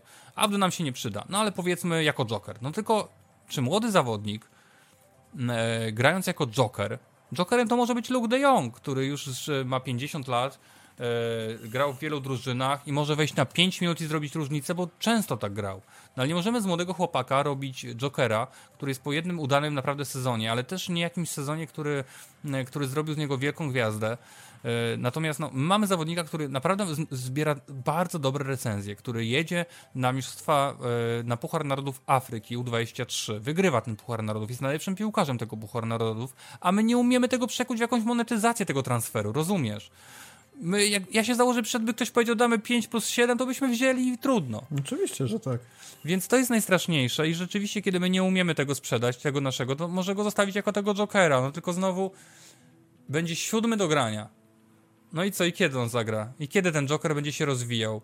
Yy, yy, jak siódmy. Siódmy to on będzie, jak my w ogóle będziemy grali 4-3-3, bo jak będziemy grali 4-3-4-3, albo generalnie Balde będzie zajmował tą pozycję najczęściej lub czwarty pomocnik to on będzie 12 do grania albo 15, więc, e, więc e, nie czuję tego sensu posiadania takiego zawodnika, który rzeczywiście kiedy umielibyśmy go sensownie sprzedawać, to on by na przykład nam właśnie sfinansował takiego Vitora Roka, taką podstawę. Tak ja to widziałem. No, przychodzi PLK, mówi, kurde, szybki skrzydłowy, z dryblingiem, z uderzeniem, z dośrodkowaniem. Bierzemy, się nie sprawdzi, to się go spuści do lutą za 24 miliony funtów w przyszłym tygodniu. I tak, tak na to liczyłem, no ale my nie umiemy tego przekuć, prawda? Więc na, mówię, no dla nas taki transfer jest zawsze dużo bardziej ryzykowny niż dla Realu. Natomiast czy, czy, czy, czy, czy ja byłem wielkim jakimś, e, jakbym, ja, dla mnie to jest, pozycja Ardy jest trochę, trochę wymarła, bym powiedział. Bo jak ja go obserwowałem te kąpilki, to on mi najbardziej przypomina, jak mam być szczery, tak, tak jak gra, to on mi w ogóle Messiego przypomina strasznie. Tylko, że znowu, to znowu też jest pozycja, która no w tym nowoczesnym futbolu jest coraz częściej upchać takich zawodników. Tak mi się przynajmniej wydaje. I na przykład taki Real Madrid, który gra bardzo dużo pojedynczym podaniem, e, uruchamia te kontry, to zawodnik, który nie ma szybkości, Arda jej nie posiada za bardzo, e, to e, ciężko mi uwierzyć, że akurat to był ten najlepszy ruch, wiesz, no masz, e, nie masz tej prawej strony. Tak naprawdę nie masz dziewiątki. I yy, i kupujesz dziesiątkę tak naprawdę, to jakby... I jeszcze masz nadal tego Modricza na przykład, bo to tak trochę zawodnik w stylu Modricza, prawda? Tylko kiedy masz tego Modricza, ale powiedzmy ma być to naturalne zastępstwo yy, w przyszłości być może dla niego, ale nadal nie masz tej prawej strony, nadal nie masz tej dziewiątki. Zaraz przyjdzie Mbappé prawdopodobnie, czy teraz, czy za rok, ale no tak czy siak przyjdzie, bo chyba już nikt nie wierzy w to, że on w tym Paryżu może zostać. No to znowu to jest zawodnik, który lubi atakować z lewej strony. To znowu nie jest dziewiątka. Oczywiście, że jak go postawisz na dziewiątce, to będzie grał i oczywiście, że nie będzie nagle, nie wiem, kulał na jedną nogę i kopał z trybuny. No pewnie, że będzie zdobywał masę bramek i tak dalej. No natomiast znowu nie wykorzystasz go w najlepszy możliwy sposób.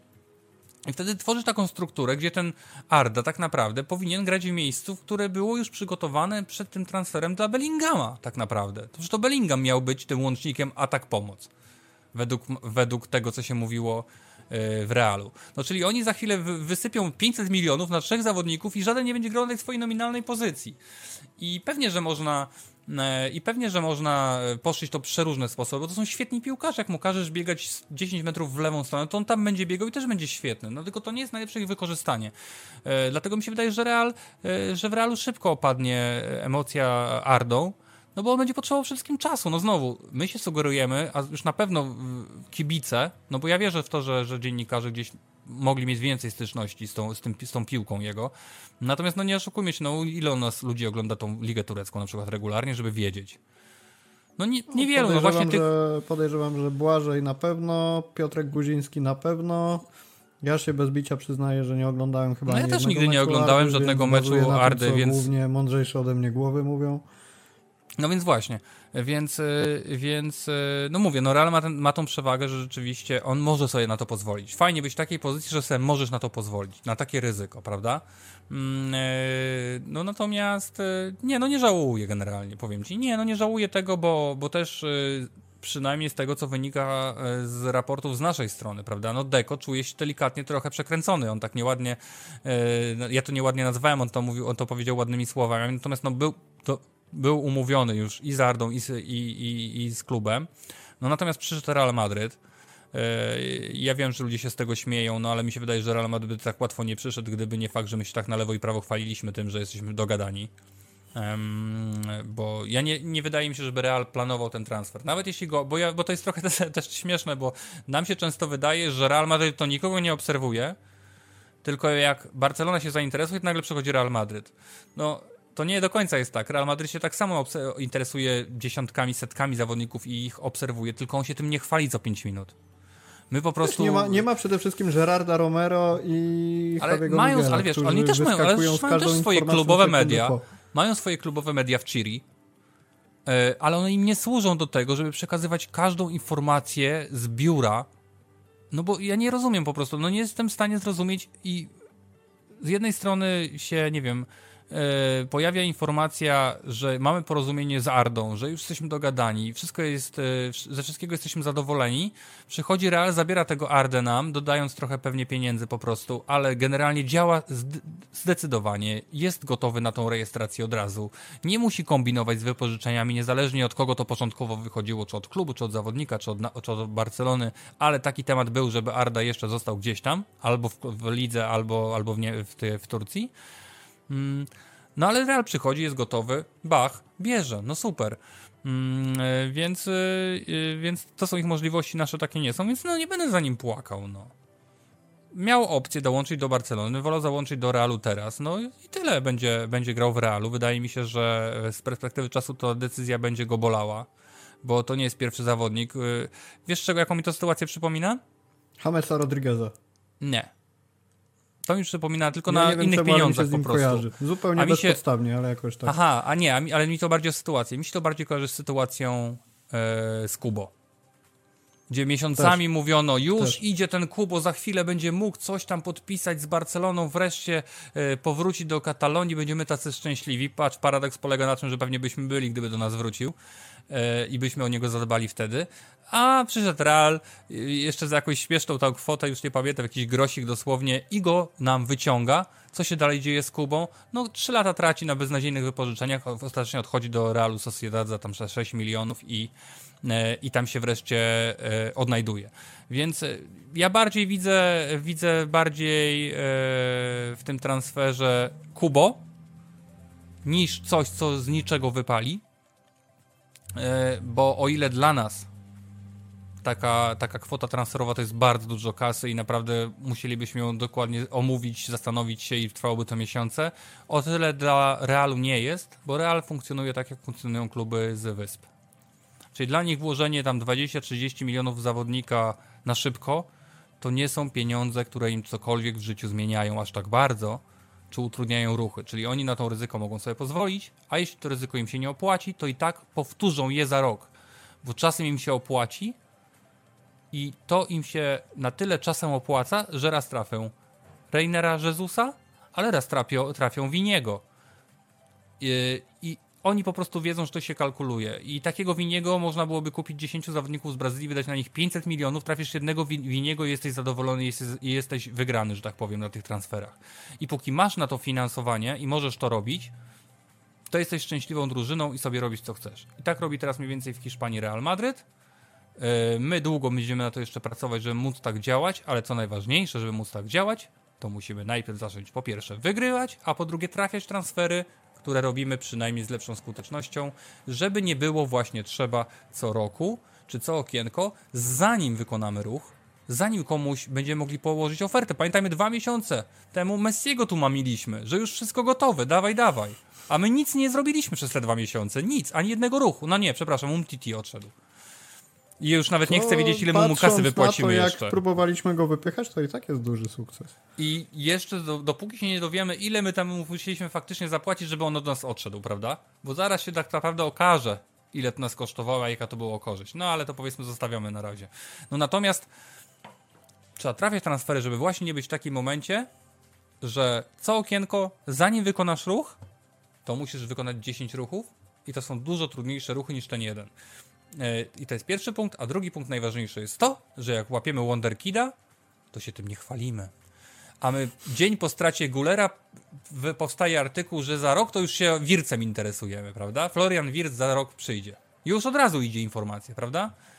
Bo to są te informacje takie, które mają nam polepszyć humor, prawda? No nie udało się teraz, ale za rok to już na pewno ktoś przyjdzie. Yy, ale nie, bo przecież interesujemy się prawym obrońcą yy, Monako. On też na pewno przyjdzie, prawda? I, i pamiętajcie, że Iwan Fresneda jeszcze jest na horyzoncie. Ale, ale, mamy jeszcze jednego zawodnika na oku. I znowu przez... I znowu przez... Yy, kilka dni pokazaliśmy wszystkie potencjalne cele transferowe, o których teraz myślimy całemu światu, nie? No bo to jest właśnie system gry, to jest system, że tak powiem, e, Barcelony.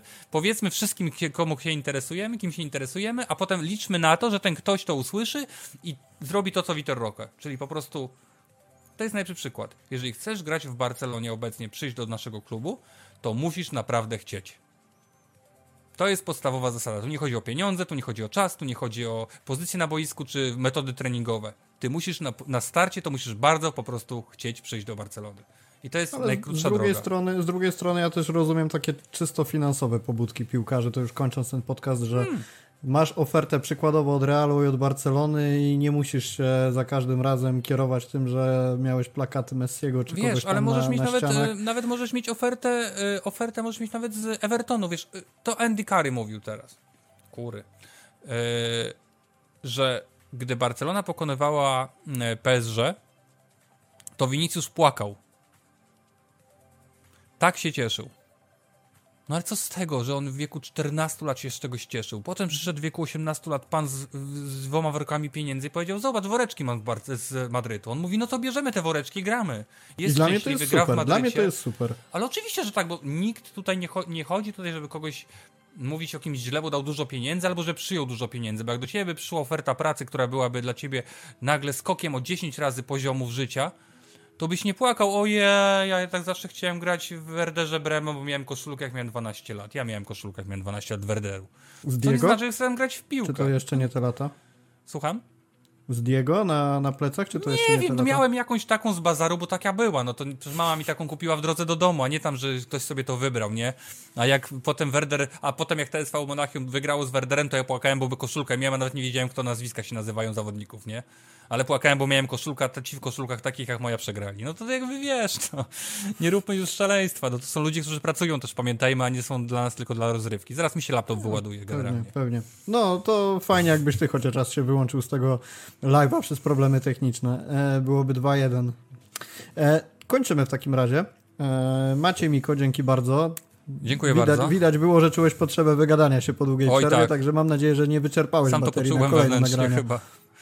E, tak, sam to poczułem wewnętrznie, e, więc e, teraz widzę, że to chyba nie były przypadki, że tak ci wywalało. Chyba chciałeś mi po prostu dać się wygadać dzisiaj. Dokładnie, dokładnie. Od następnego już będziemy, będziemy tyle samo czasu na live. Dzięki bardzo wszystkim, którzy byli dzisiaj z nami.